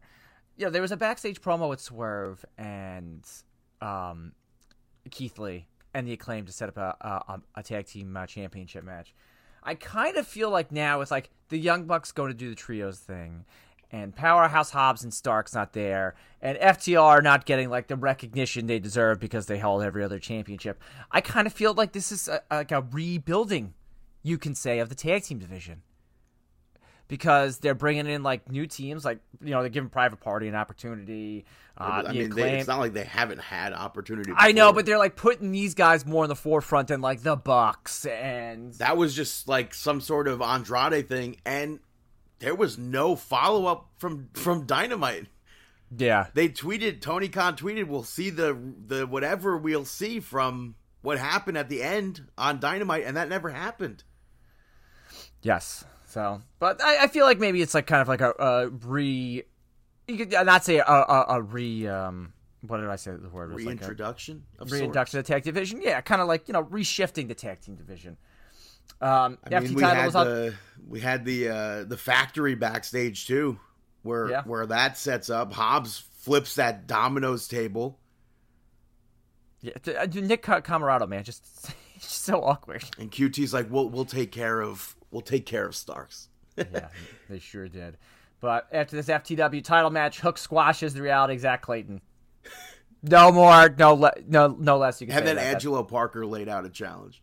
Yes, so we'll see about that. But you know, they gave you more action since I, I like that on the commentary. Like, yeah, Tony Khan decided since uh, you know that FT title match was so quick, we're gonna give you more action. As Buddy Matthews picks up the victory over Serpentico, but like match itself, it's more about Miro and this House of Black kind of feud because Miro comes down to the ring and he beats the ever living hell out of Buddy and starts screaming, "Where are the pagans?" Yeah, I didn't. I didn't necessarily get it. Like he came out with Malachi Black's mask, throws it on the ground. His eye wasn't gimmicked, and then they brawled. I almost feel like this shouldn't have happened on Rampage, and we should have had more time for the the match with Athena and Penelope Ford. which Athena picks up the victory in that match. So, uh, but afterwards, Jade Cargill, Stokely Hathaway walked down to the ring because the baddies jumped and blindsided Athena, and Jade Cargill had a sledgehammer. Yeah, she hit- smashed her uh, entrance jacket and then hit Athena with it. Yeah. So I think Athena needs to win it all out. you think so? I do. yeah. I mean that that match they had. It's so it's so crazy that like there's still so many more matches that like kind of need to fill out this all out card. Um, And then they, they mentioned uh, they mentioned Kip Sabian here too with the box on his head. I, I and uh, I'll talk about that on Rampage because it was pretty damn cool. But your main event, best friends pick up a victory over the Trustbusters in a quarterfinal match for the AEW Trio title, and they use the anthill, a Chikara favorite, as their finish, and I freaking loved it. Um, why do you think this shouldn't have been the main event? I think the opening contest was way better. I know, but what? What? the titles were on the line. I know, but Tony Khan to hype was up. hyping it up as history. but they're trying to hype up this. t- I disagree. trios I tournament. think it should and uh. I think that I think the best friends are more of a draw than Swerve and Your Glory. No You offense, to could- Swerve as- Your Glory. I, I don't think it's the best friends. I think it's Orange Cassidy. yeah, but still, No offense to the best friends. Um, But as far as the match goes, normally the trios matches I think are like mostly like goofy where the ref has zero control. But for the most part, it was pretty tame. I think it was maybe like the last three minutes where it was like the uncontrolled, goofy stuff to me. yeah, But uh, I like that, uh, like the the Razor's Edge into the sit down power bomb with Chuck and Trent. I thought that was nice. yeah, they're great. They're a great tag team. Sonny Kiss got involved, and then Danhausen showed up and tried to curse Slim J. but I want to know that if, uh, not that, I want to know if the best friends just happen to win the tournament. I don't think they're going to come close. No, no, no. If they happen to have won the tournament or whatever, do you think we would have seen like Freebird rules or something where they would With include Danhausen? Danhausen? no, I don't think so. Because Danhausen will be with them one week. He'll go hang out with Hook the next week. You know, he'll be uh, annoying smart Mark Sterling the week after. So, by the way, great uh, AEW unrestricted this week with Mark Sterling. I don't know if you listened to it. I've not. Oh, great. He talks about his, uh, you know, really uh, very cool stuff. So go talk about out. marking out Mondays. no, he didn't. Uh, but anyway, let's get to Dynamite. Big, big Dynamite this week, hailing from the Wolstein Center in Cleveland, Ohio. Opening promo with Chris Jericho, Daniel Garcia, and Bryan Danielson, which just sets up a match it all out between Bryan Danielson and uh, Chris Jericho. But it's going to be Lionheart Chris Jericho, essentially. Yeah, well, because Jericho wanted an apology from Garcia, and that's when said- Bryan came out. Garcia's like, I can't make this decision. I thought Daniel Garcia was awesome on the microphone here. He was very emphatic. He was very enthused about everything that he was saying. I like Bryan bringing up Stu Hart and Owen Hart, being like, Yeah. who would they say is the better wrestler? Yeah. Because, you know, I feel like it would be Bryan Danielson. Oh yeah, probably would be. But Sports entertainer, maybe. Yeah, say you're a sports entertainer. So and it's like, anyway, that's that sets up the match. And be then American- and then Hager attacked Bryan Danielson, setting up a match for next week. Yeah, setting up a match for next week. Uh, first in ring action of the evening. Surprisingly, huge victory for Jay Lethal, picking up the victory over Dax Harwood. Sanjay got involved. What a match this was! Wrestling at its finest. I said so. I've, I've been saying Dax Harwood is the rest my wrestler of the year, and I was thinking about this last night because we'll talk with Jon Moxley in a couple minutes. Dax Harwood is the wrestler of the year, if that kind of you makes think? sense. Moxley's the sports entertainer of the year? No, but he's like, you know, wrestler of the year. But Dax Harwood is the wrestler of the year because they showed in this match. There was I like the fact that they did their nods to I guess you can kind of say their their idols or friends and stuff like that. You have Jay Lethal try I mean, um Dax go for the uh the sharpshooter. Jay tries to change it into the figure four, then it goes into a roll up, which I thought was awesome. Um and it was just a fun match. Yeah, Lethal Uh, eventually cheats to pick up the victory. And then Sanjay Dutt announced that their team for the trios match at All Out was not going to be them. It's going to be some uh, two close personal friends of theirs. That being the Motor City Machine Guns, which is awesome. it's cool. And I But guess the- it's going to maybe set up for like Machine Motor Guns City versus Machine FTR? Guns. Yeah, for the Ring of Honor championships. That's awesome. I don't know why you're bringing Motor City in as a heel group. I listen, I I don't I feel don't like they're going to get booed. They're just hired mercenaries. They're just taking the money. They're not going to get booed. No one's going to get booed in that match. You kidding me? With a smart mark crowd like there's going to be it all out, everyone's going to be standing on their on their feet, you know, clapping for everybody. But again, this match was awesome. I really enjoyed it. Um, maybe Yeah, my Dax. Yeah, hundred percent should be in that running for for wrestler of the year. no, wrestler of the year. You got to put the emphasis on it. After uh, that, backstage, we saw Thunder Rosa in a forty second introduction that she's injured. She won't be able to fulfill her duties as champion.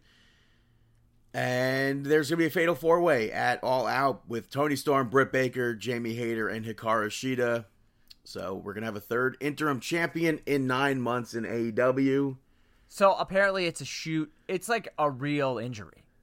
I was listening to Busted Open yesterday, and Thunder Rosa does Fridays on Busted Open, and the, and LaGreca was like, she's not going to be here this week. You know, she's addressing the situation. What I'm seeing is reports allegedly are that she has a bulging disc in her neck that she's been working through. But like a, a point that I, I heard this week was, why didn't they do this segment in the ring? Yeah. You, you CM think, Punk like- had 10 minutes. She had 40 seconds. But also too it could be like maybe the bulging disc is like aggravating her so much that like you know trying to even get into a wrestling ring and bend down like that is like, Even if it was her. on the stage, I think it should have been in front of the audience. yes i agree I agree. Hopefully, I, I feel like uh, feel like it's leading to at this point now that it's not Thunder Rosa versus Toni Storm. I almost feel like it might be Jamie Hayter walking out as champion. uh she's not even in that match bro Yeah, it is. What do you mean? it's britt baker toni storm hikaru shida and jamie hayter no i think so like reports again like you know the, yeah you're right okay my apologies on that uh, reports are saying this week that Toni Storm is supposed to win the title at All Out, so I think Toni Storm is still going to win. But Now that Hikaru my- Shida's in the match, that's my pick. But that's like, who I want to is see win. why is Hikaru Shida in the match? I have no idea. And this break, this goes to why our is Jamie Hayter in the match? I don't- Who's ranked? part- So speaking of which, let's go to the marking out the AEW rankings are all wrong segment. We've got to make a bumper for that. Um, so Toni Storm, number one contender, obviously. Britt Baker, number two, obviously. Athena, I'm assuming she's going for the TBS title. which she's not as match. Anna Jay, and Nyla Rose. Hikaru Shida hasn't been on TV in forever, but like, there's, a, I guess you could say there's a back. No, there's a backstory with Hikaru Shida and Serena Deeb. Sorry, but um, So, and then yeah, very and random. then so very random. But then like even like your tag team championships, no one's moved. It's FTR, the Young Bucks, Ten and Evil Uno, the acclaimed and best friends. Um, and then your number one contenders in the male division are Hangman Page, Powerhouse Hobbs is two, Jericho's three, Daniel Garcia's four, Jay Lethal's five. But Did you see Rampage spoilers at all? no, I didn't. So don't talk to me about it because I want to be. I was I was away. I wasn't paying attention to freaking wrestling. Um. All right. So let's continue on though. So it's going to be a women's four way all out for the title. I'm assuming Toni Storm's probably going to win it. Next up after this, you have surprisingly Colton Gunn picking up the victory over Billy Gunn. Great rap by Max Caster. Billy's And super over. Billy, oh yeah, because he aligned himself with a team that's super over. um, I like the fact that they were talking about like the father son story here, and they were talking to like Taz about it too. You know, he's like, he's like, yeah, I would have never been in the ring with Hook because, Hook because would I was kill a, me. Yeah, he's like, he, he would kill me, but like he was, he was, you know, he was saying it in gimmick, but he was also kind of saying it, you know, as like a father figure and stuff like that. And I thought it was cool, and I like that, and I like the fact that Billy Gunn got to have a match on television against his son, which was great. You know, Stokely, uh, Stokely Hathaway, uh, you know, was sitting at ringside all about it. And he attacked Max Caster. Uh, yeah, uh, he grabs a boombox and attacks the acclaimed. Austin Col- attacked Bowens. Yep, and uh, Colton hits the Colt 45 to pick up the win. It looks like uh, Low Colton blowed Austin- Billy Gunn before that. I know. So, um, it looks like uh, Colton and Austin are going away with Stokely Hathaway. He's going to build a big, uh, big family here. And then they they continued the beatdown after the match and Swerve in Our Glory. I don't know what their name is. Swerve in our glory. Yes. Swerve and Our Glory chased them off, which was really funny because like Swerve darted to the ring, Keith Lee just like like really slowly walked down, Yeah. and it, people made comparisons to the time Jeff Hardy debuted, Yeah. and he like took time to do his taunt and everything. so I thought that was funny. But uh, now that this like goes back to the tag team championships, do you think maybe the Gun Club will be the next tag team champions? I mean, I think FTR should be the next tag team champions. But, it's you know, very clear that for some reason FTR is not getting pushed as the the AEW champions anytime soon. Yeah, it, it's so strange. Like again, I said you want you want like especially like All Out is like the WrestleMania. It's their WrestleMania, so you want like big money drawing matches, and FTR versus Young Bucks is like it writes itself. Well, those Especially- those reports came out that uh, Young Bucks trashing uh, FTR backstage. Yeah, well, listen. I don't know if how how I saw a guy. I saw a guy at Hershey are. wearing a Young Buck shirt on Wednesday, and I really was tempted to go up to him. and go, Excuse me, sir. I like I see your shirt. FTR is better. you should have away. sweeted him. No, brother. No, uh, I don't have respect for people that wear Young Buck shirts. Oh come on! Kidding, kidding, kidding. Will you stop? After that, um, we saw Britt Baker pick up the victory over Kilynn King, and King controls a majority of this match to where the, I didn't even think Britt Baker looked strong to be in a championship match for All Um, Out. Yeah. So Like, what the hell? yeah, uh, what the what the hell's right? But like, I thought this match was good. I thought Kilynn King had that like sick like full Nelson flip around slam match was cool, and I thought she looked like a million bucks. yeah. She's been working a lot. She's been featured in NWA. I think I, I said that last week too.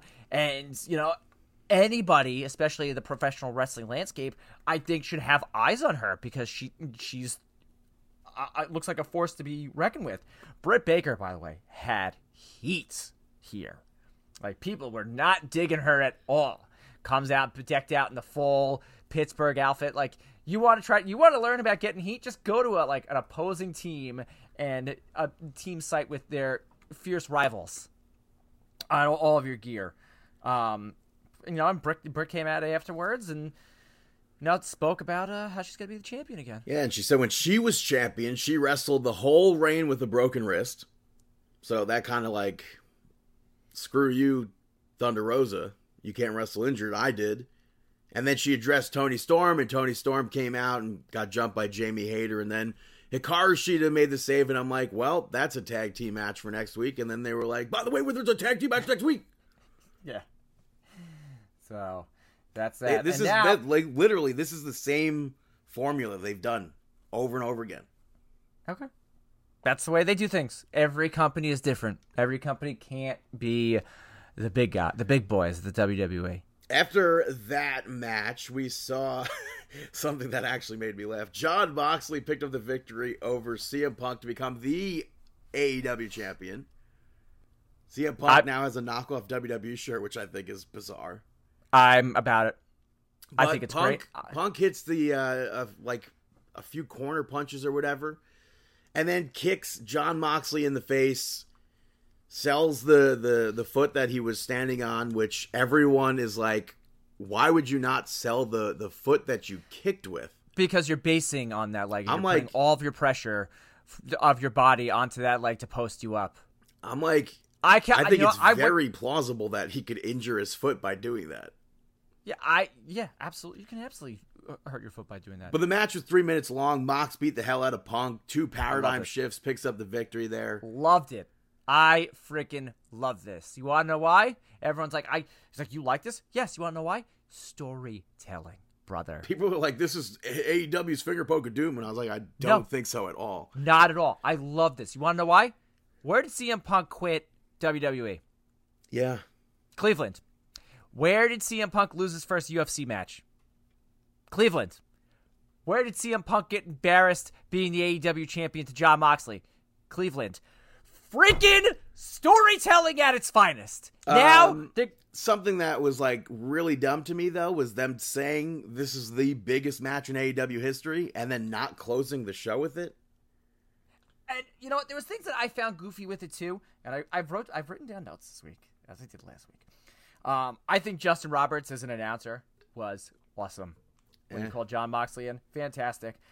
Taz on commentary was like, "Oh, we got a whole hour for this match." Like, so there's like some kind of like foreshadowing there, like, "Hey, we have an hour for this match, but this match isn't going to be an hour." Yeah, and that's like another thing. Like with with with Rampage, they were like, "Oh, Tony Khan added this match because of such and such because Hook went thirty seconds." This match goes three minutes. I'm like, "Oh, now they'll they'll have time for another women's match. Maybe we'll see something with Athena or something." Yeah, Nothing. The show just went on. They had everything filled. Yeah, they had everything filled. But I mean, like they could have. I'll talk about it at the end. Why am I getting so many freaking emails right now? I don't care. Um, So, um, what I'm going to be disappointed about is that come all out, CM Punk versus Jon Moxley happens again or something, and CM Punk goes the distance and wins the championship.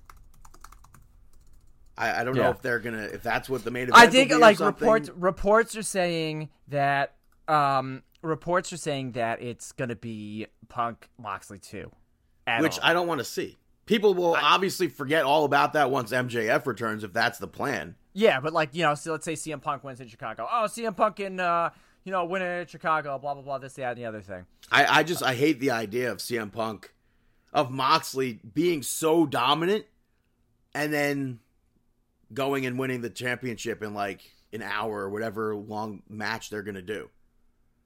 It's like when when Brodie Lee won the the TNT championship from Cody, he beat the hell out of Cody Rhodes. Yes. Beat the hell out of him. To the fact that he had to come back with black hair. He was so dominant. He's super dominant, wins the championship, and when he comes back, him and Brodie have that long ass match. yeah. And I believe it was Cody on top. I didn't like that then either. So I'm not looking forward to CM Punk winning in Chicago, that's for sure. Or maybe he, maybe he does it. But like again, I was saying this to Dave. Dave's like, you know, Dave uh, the other night was like, I can't barely watch AEW. Blah blah blah. Dave stuff. And I'm like, Dave, I'm like, a because you're a big WWE mark right now because you know they're. The, the, I feel like now that the WWE has Triple H in charge, they're bringing back. You know, Gargano. By the way, I marked the hell out for Gargano. I don't know why. Um, What do you mean you don't know why? You're not a fan of Johnny Johnny I, you know, I like Johnny Gargano's awesome and everything like that. I feel like since his time away from WWE, he, he got to develop more as like you got to see like the Johnny Gargano as a person rather than the wrestler. Um, Quite hilarious that they were in uh, Cleveland this weekend. Prior, they're like, "Oh my God, Johnny Gargano's showing up in E AEW." yeah, he did, he did, but like again, I don't think there's a spot. No, no offense to Johnny Gargano, I think he's fantastic and they would find a way. But like, Johnny Gargano needs to be in WWE. I don't think there's a spot for a lot of people in AEW, Yeah, I know. Like, and that's very like, apparent. um, but okay, but dude, WWE. I, all right. when I'm top- WWE puts on one episode, like that's the thing. Like Tony Khan was like, "There's just no time in the three hours versus the the was it six hours that WWE has. If you break it down show by show, like Monday Night Raw, they used maybe f- without uh five people from their roster on the Raw roster. NXT they use like every single person on their roster. Yeah, because the NXT roster is bare bones because they fired It's it. not though. The All right, NXT right. I roster is like care. 60 people. Okay, I'm, I'm, I'm sorry that I brought this up, but let's just go back to CM Punk and Moxley. Moxley cuts a nice fired up promo later. Um, Oh, it was on. awesome. Again, think, wrestler uh, of the year. He's like, I, I'm I'm not just some guy. I'm the guy. My time is now. Do do do do. No. Prior to that, he was just, I think, saying my time. I'm like, wow, wow, wow, wow, wow, wow, wow. The Triple H theme song. Yeah, yeah, for sure. Um, but congratulations, Moxley. Again, my wrestler of the year. He's still going on. I just think the next the next AEW champion needs to be MJF. You know, there's I feel like reports the MJF. next, uh, the next champion seems like it'll be Punk though. It'll be Punk, and then it'll be MJF winning a Grand Slam. And the place will go ballistic in Bizarro Land. Backstage, we saw Christian speak about uh, how he offered an olive branch to Jungle Boy. And- It- it- all this does is set up a match for out. Jungle Boy versus Christian. I've been talking about this for two months. yeah, So afterwards, you have Ricky Starks. I just wrote down Ricky Starks is a star. he's hurt. And he's pissed off. Really good on the microphone. so good on the microphone. He spoke about how he thought Hobbs was his friend, and then this just sets up a match it all out. Yeah, But which this we, was um, Dax, Ricky Starks, Dax, Moxley, and Ricky Starks. I would say are the three shining points from this episode of yes, Dynamite. absolutely. And I feel like with the babyface turn of Ricky Starks, he's been shining at every single moment since he's come out. I like like he's like he's like he talked about it. He broke when he broke his neck last year, and he said, "What'd you do? You landed me off my neck." And you see him crying and getting adamant about it. It was just awesome. I like I was getting pumped about it. I was like, man, I'm like, put some sort of title on this guy, or put just strap a rocket to him.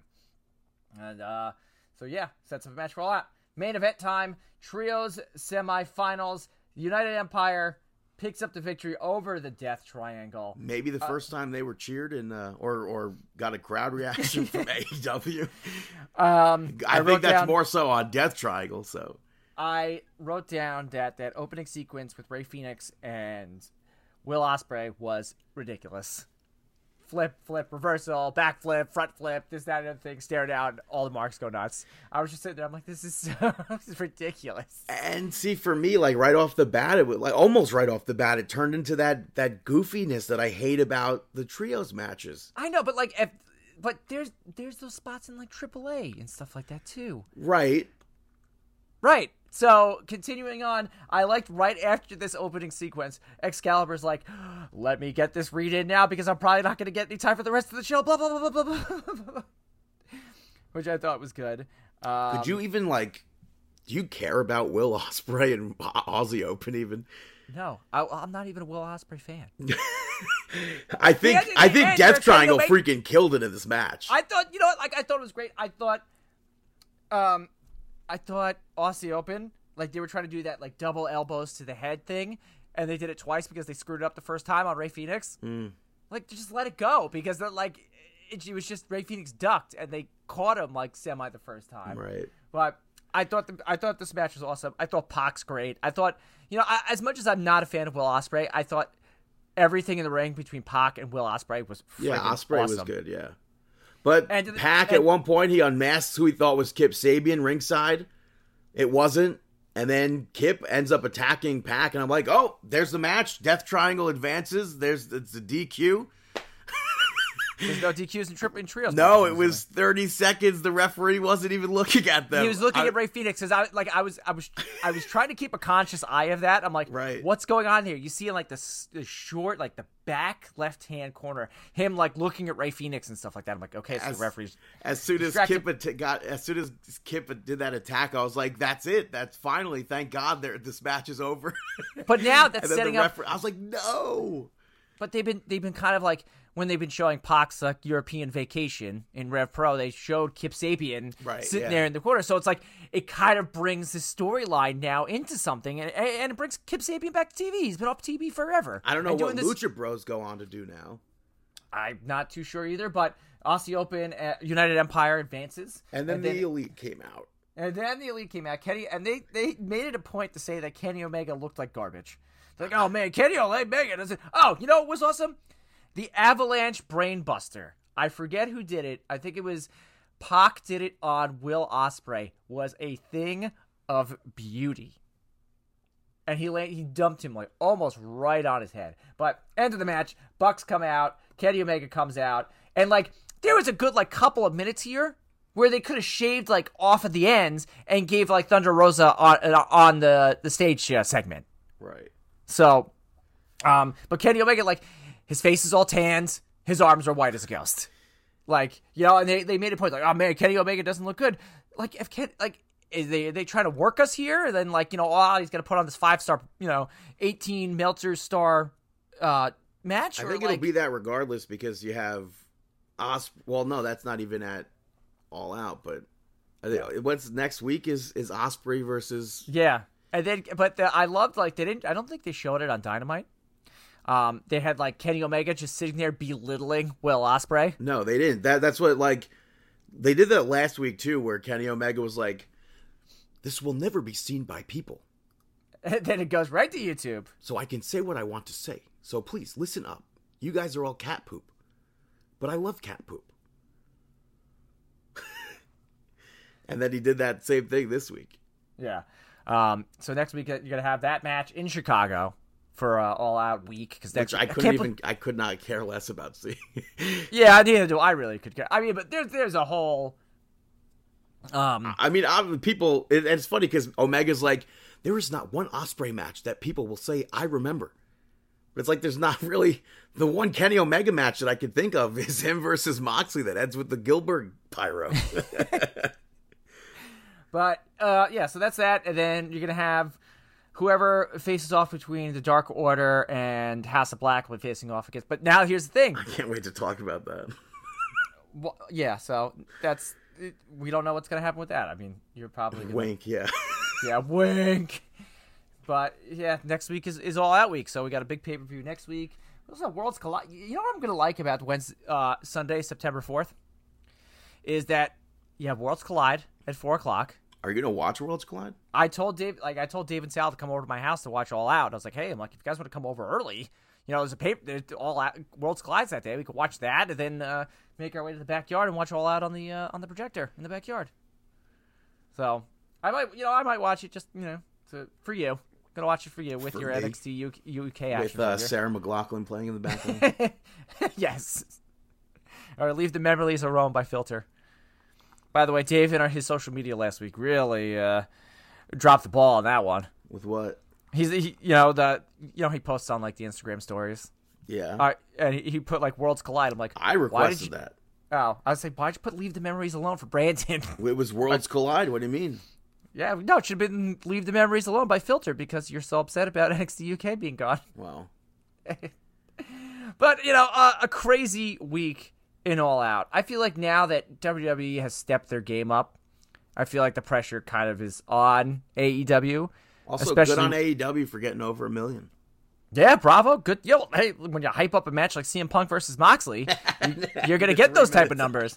But I still, I, so honestly, funny. I love, I love that match. I thought it was great. There's storytelling there. Jon Moxley's the man. Dave doesn't think he's a good wrestler, but you know, Dave can uh, stick it, pal. I think. I mean, I don't know. Overall, I've been quite bored with Moxley. This this run though, I've been enjoying. yeah, But mostly, I'm like, because very surprisingly, he didn't get busted open in this match. I know. Well, you know, they probably His first that- match in like maybe a year that he wasn't busted open. Hey, listen, some people just like to bleed. I So don't, I don't get it. Yeah. So. Now, all uh, right. now those reports came out. Uh, oh yeah. So yeah. Now Warner Brothers about it. Like, brother, you gotta, you can't curse anymore. You gotta tone it down.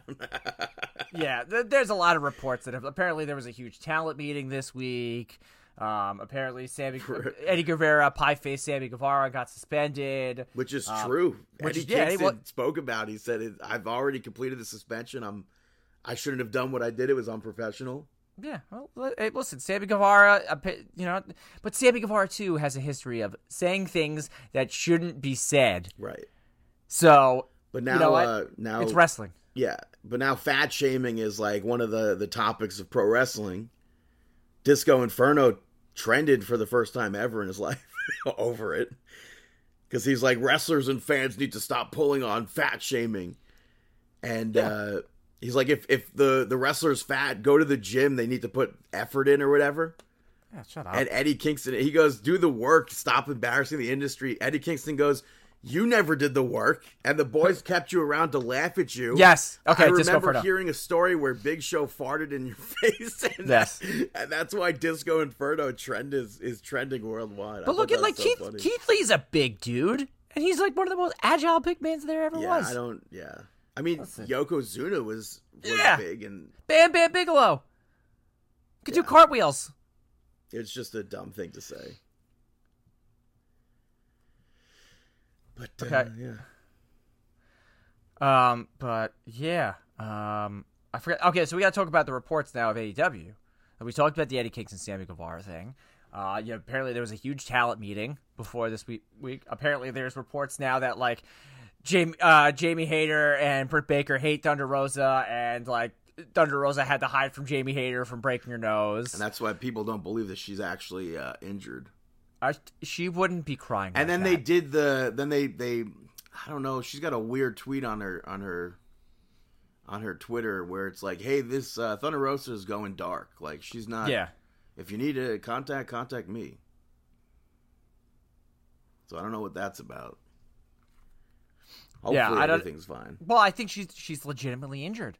So maybe she needs like this time for like a social media, you know, get away from social media for a little bit, make sure you're good, and then come back and when you're gonna do your thing. So Yeah. it's fine.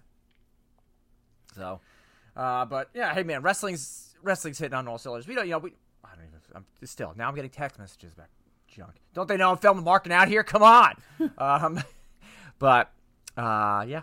So I lost my train of thought because I'm getting dings in my earbuds. Well, on that note, uh, you got a uh, match of the week. Chris's match of the week. Chris's match of the week. Ding, ding. This is what I'm hearing in my eardrum. Ding. Match of the week this week. It was from Dynamite. Yeah, I applauded it. Jay Lethal versus Dax Harwood. What a match. I think I need to start like making it like a match that I saw this week rather than like just throwing a random match from Heat Wave or something like that out there. I was thinking about that last night. Yeah, but if you watch the match from Heatwave, Yeah, but I don't know. I wanted to watch. Uh, I know Beyond Wrestling had Americanrana this week. Uh, I really wanted to watch that. I didn't get around to it, so um, maybe I'll do that this week. So anyway, yeah, go watch it again from Dynamite because it was awesome. And on that note, Brandon, who are you shouting out? Hello there, this is Randy Newman, and you're listening to Brandon Shoutouts, because you got some shoutouts from Brandon. Now, when do I get paid? The first shoutout goes to A League of Their Own, which uh, that movie is definitely one of my favorite movies. You uh, you like the movie or no? I love the movie. now it's a show on Amazon movie. Prime. Did you know that? Yes, I did know that. Um, but I love the movie. I think that the movie is fantastic. I actually have been to uh, Doubleday Field before. I have too. It's not a big brag. Uh, actually, it is. It's a gorgeous, gorgeous baseball field that I think that more people should go visit. Cooperstown's a nice place up over there. And not really uh, something to brag about either. But what do you mean? yeah, no, I didn't say I, mean- went to Cooperstown. I, I just enjoy like that small town feel. Yeah, no, I think that it's it's fantastic. I think that is definitely something to brag about uh, if you get up there. One hundred percent, one hundred percent, two hundred percent. I think I might have seen a game there. Really? I I feel like I did. Mhm. But it's now a TV show on Amazon Prime, and I watched the whole season over the weekend, and I I enjoyed it. Mhm. A League of Their Own, like I said, is one of my favorite movies. So I would say check it out if you're a fan of baseball, uh, or if you're a fan of A League of Their Own, the movie. Next shout out I'm going to give to the Broken Skull sessions with Charlotte Flair because it was nice to hear her talk about how bad she was. Wow, that's refreshing. And it's but it was also nice to hear about like her breaking into the business and and prior to that going on tour with Ric Flair to like Japan with WWE and stuff. Mhm. But they spoke about a bunch of stuff. Her I think personally I think her best match was the last woman standing match against Becky Lynch at Evolution. Which I was there for, so hmm I would say uh, check it out. Broken Skull Sessions, I think, never miss. Um, no, they're usually really good. And then my final shout out also I feel like belongs in the mark out moment of the week category as well. You almost like at the start of the show brought up trading cards. Mm-hmm.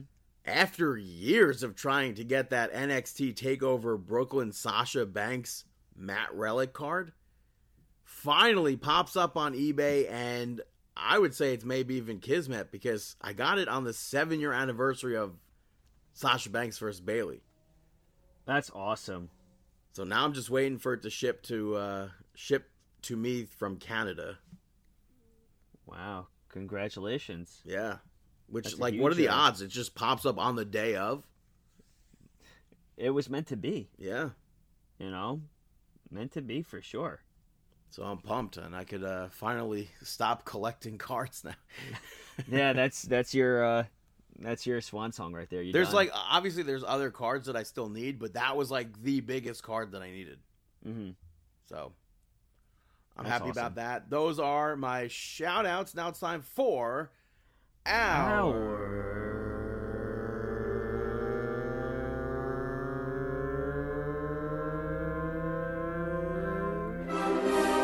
Mark out moment of the week. That is right. Our mark out moment of the week.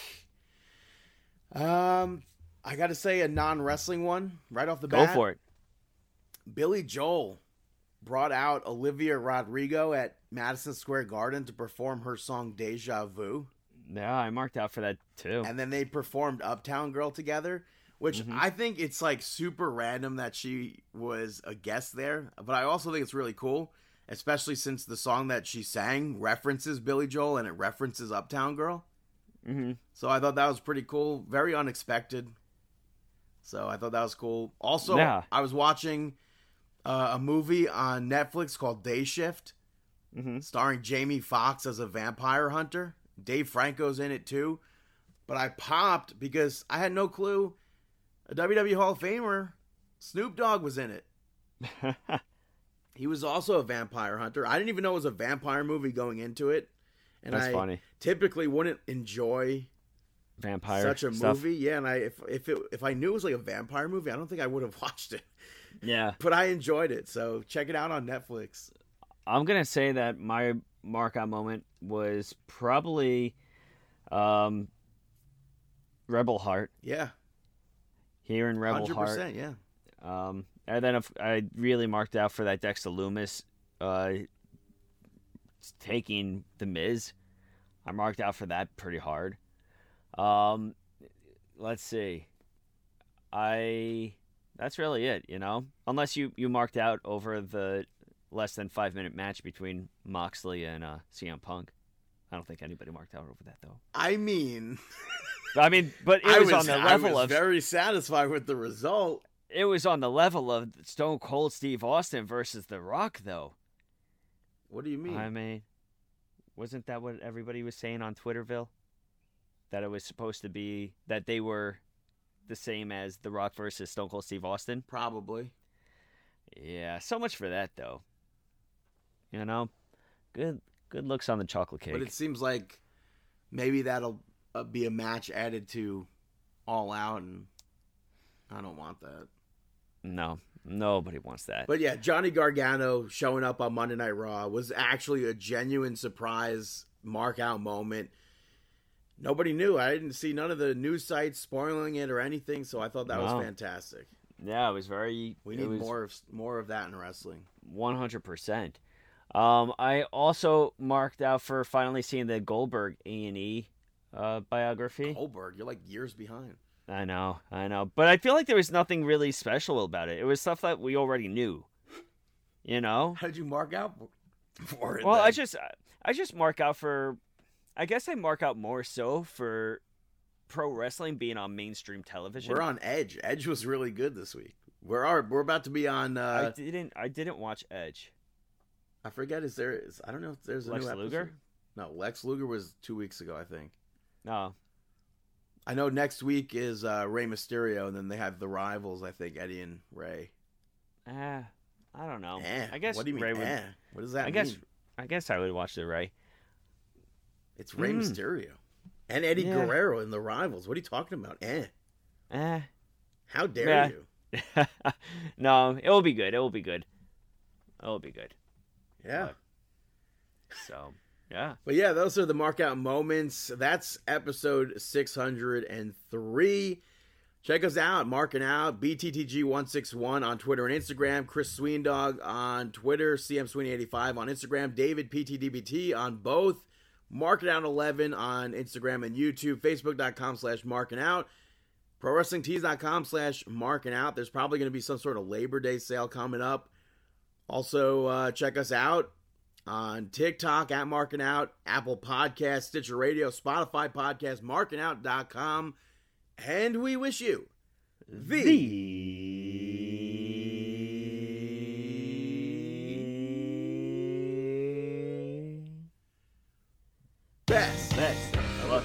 future endeavors. Have a fantastic week.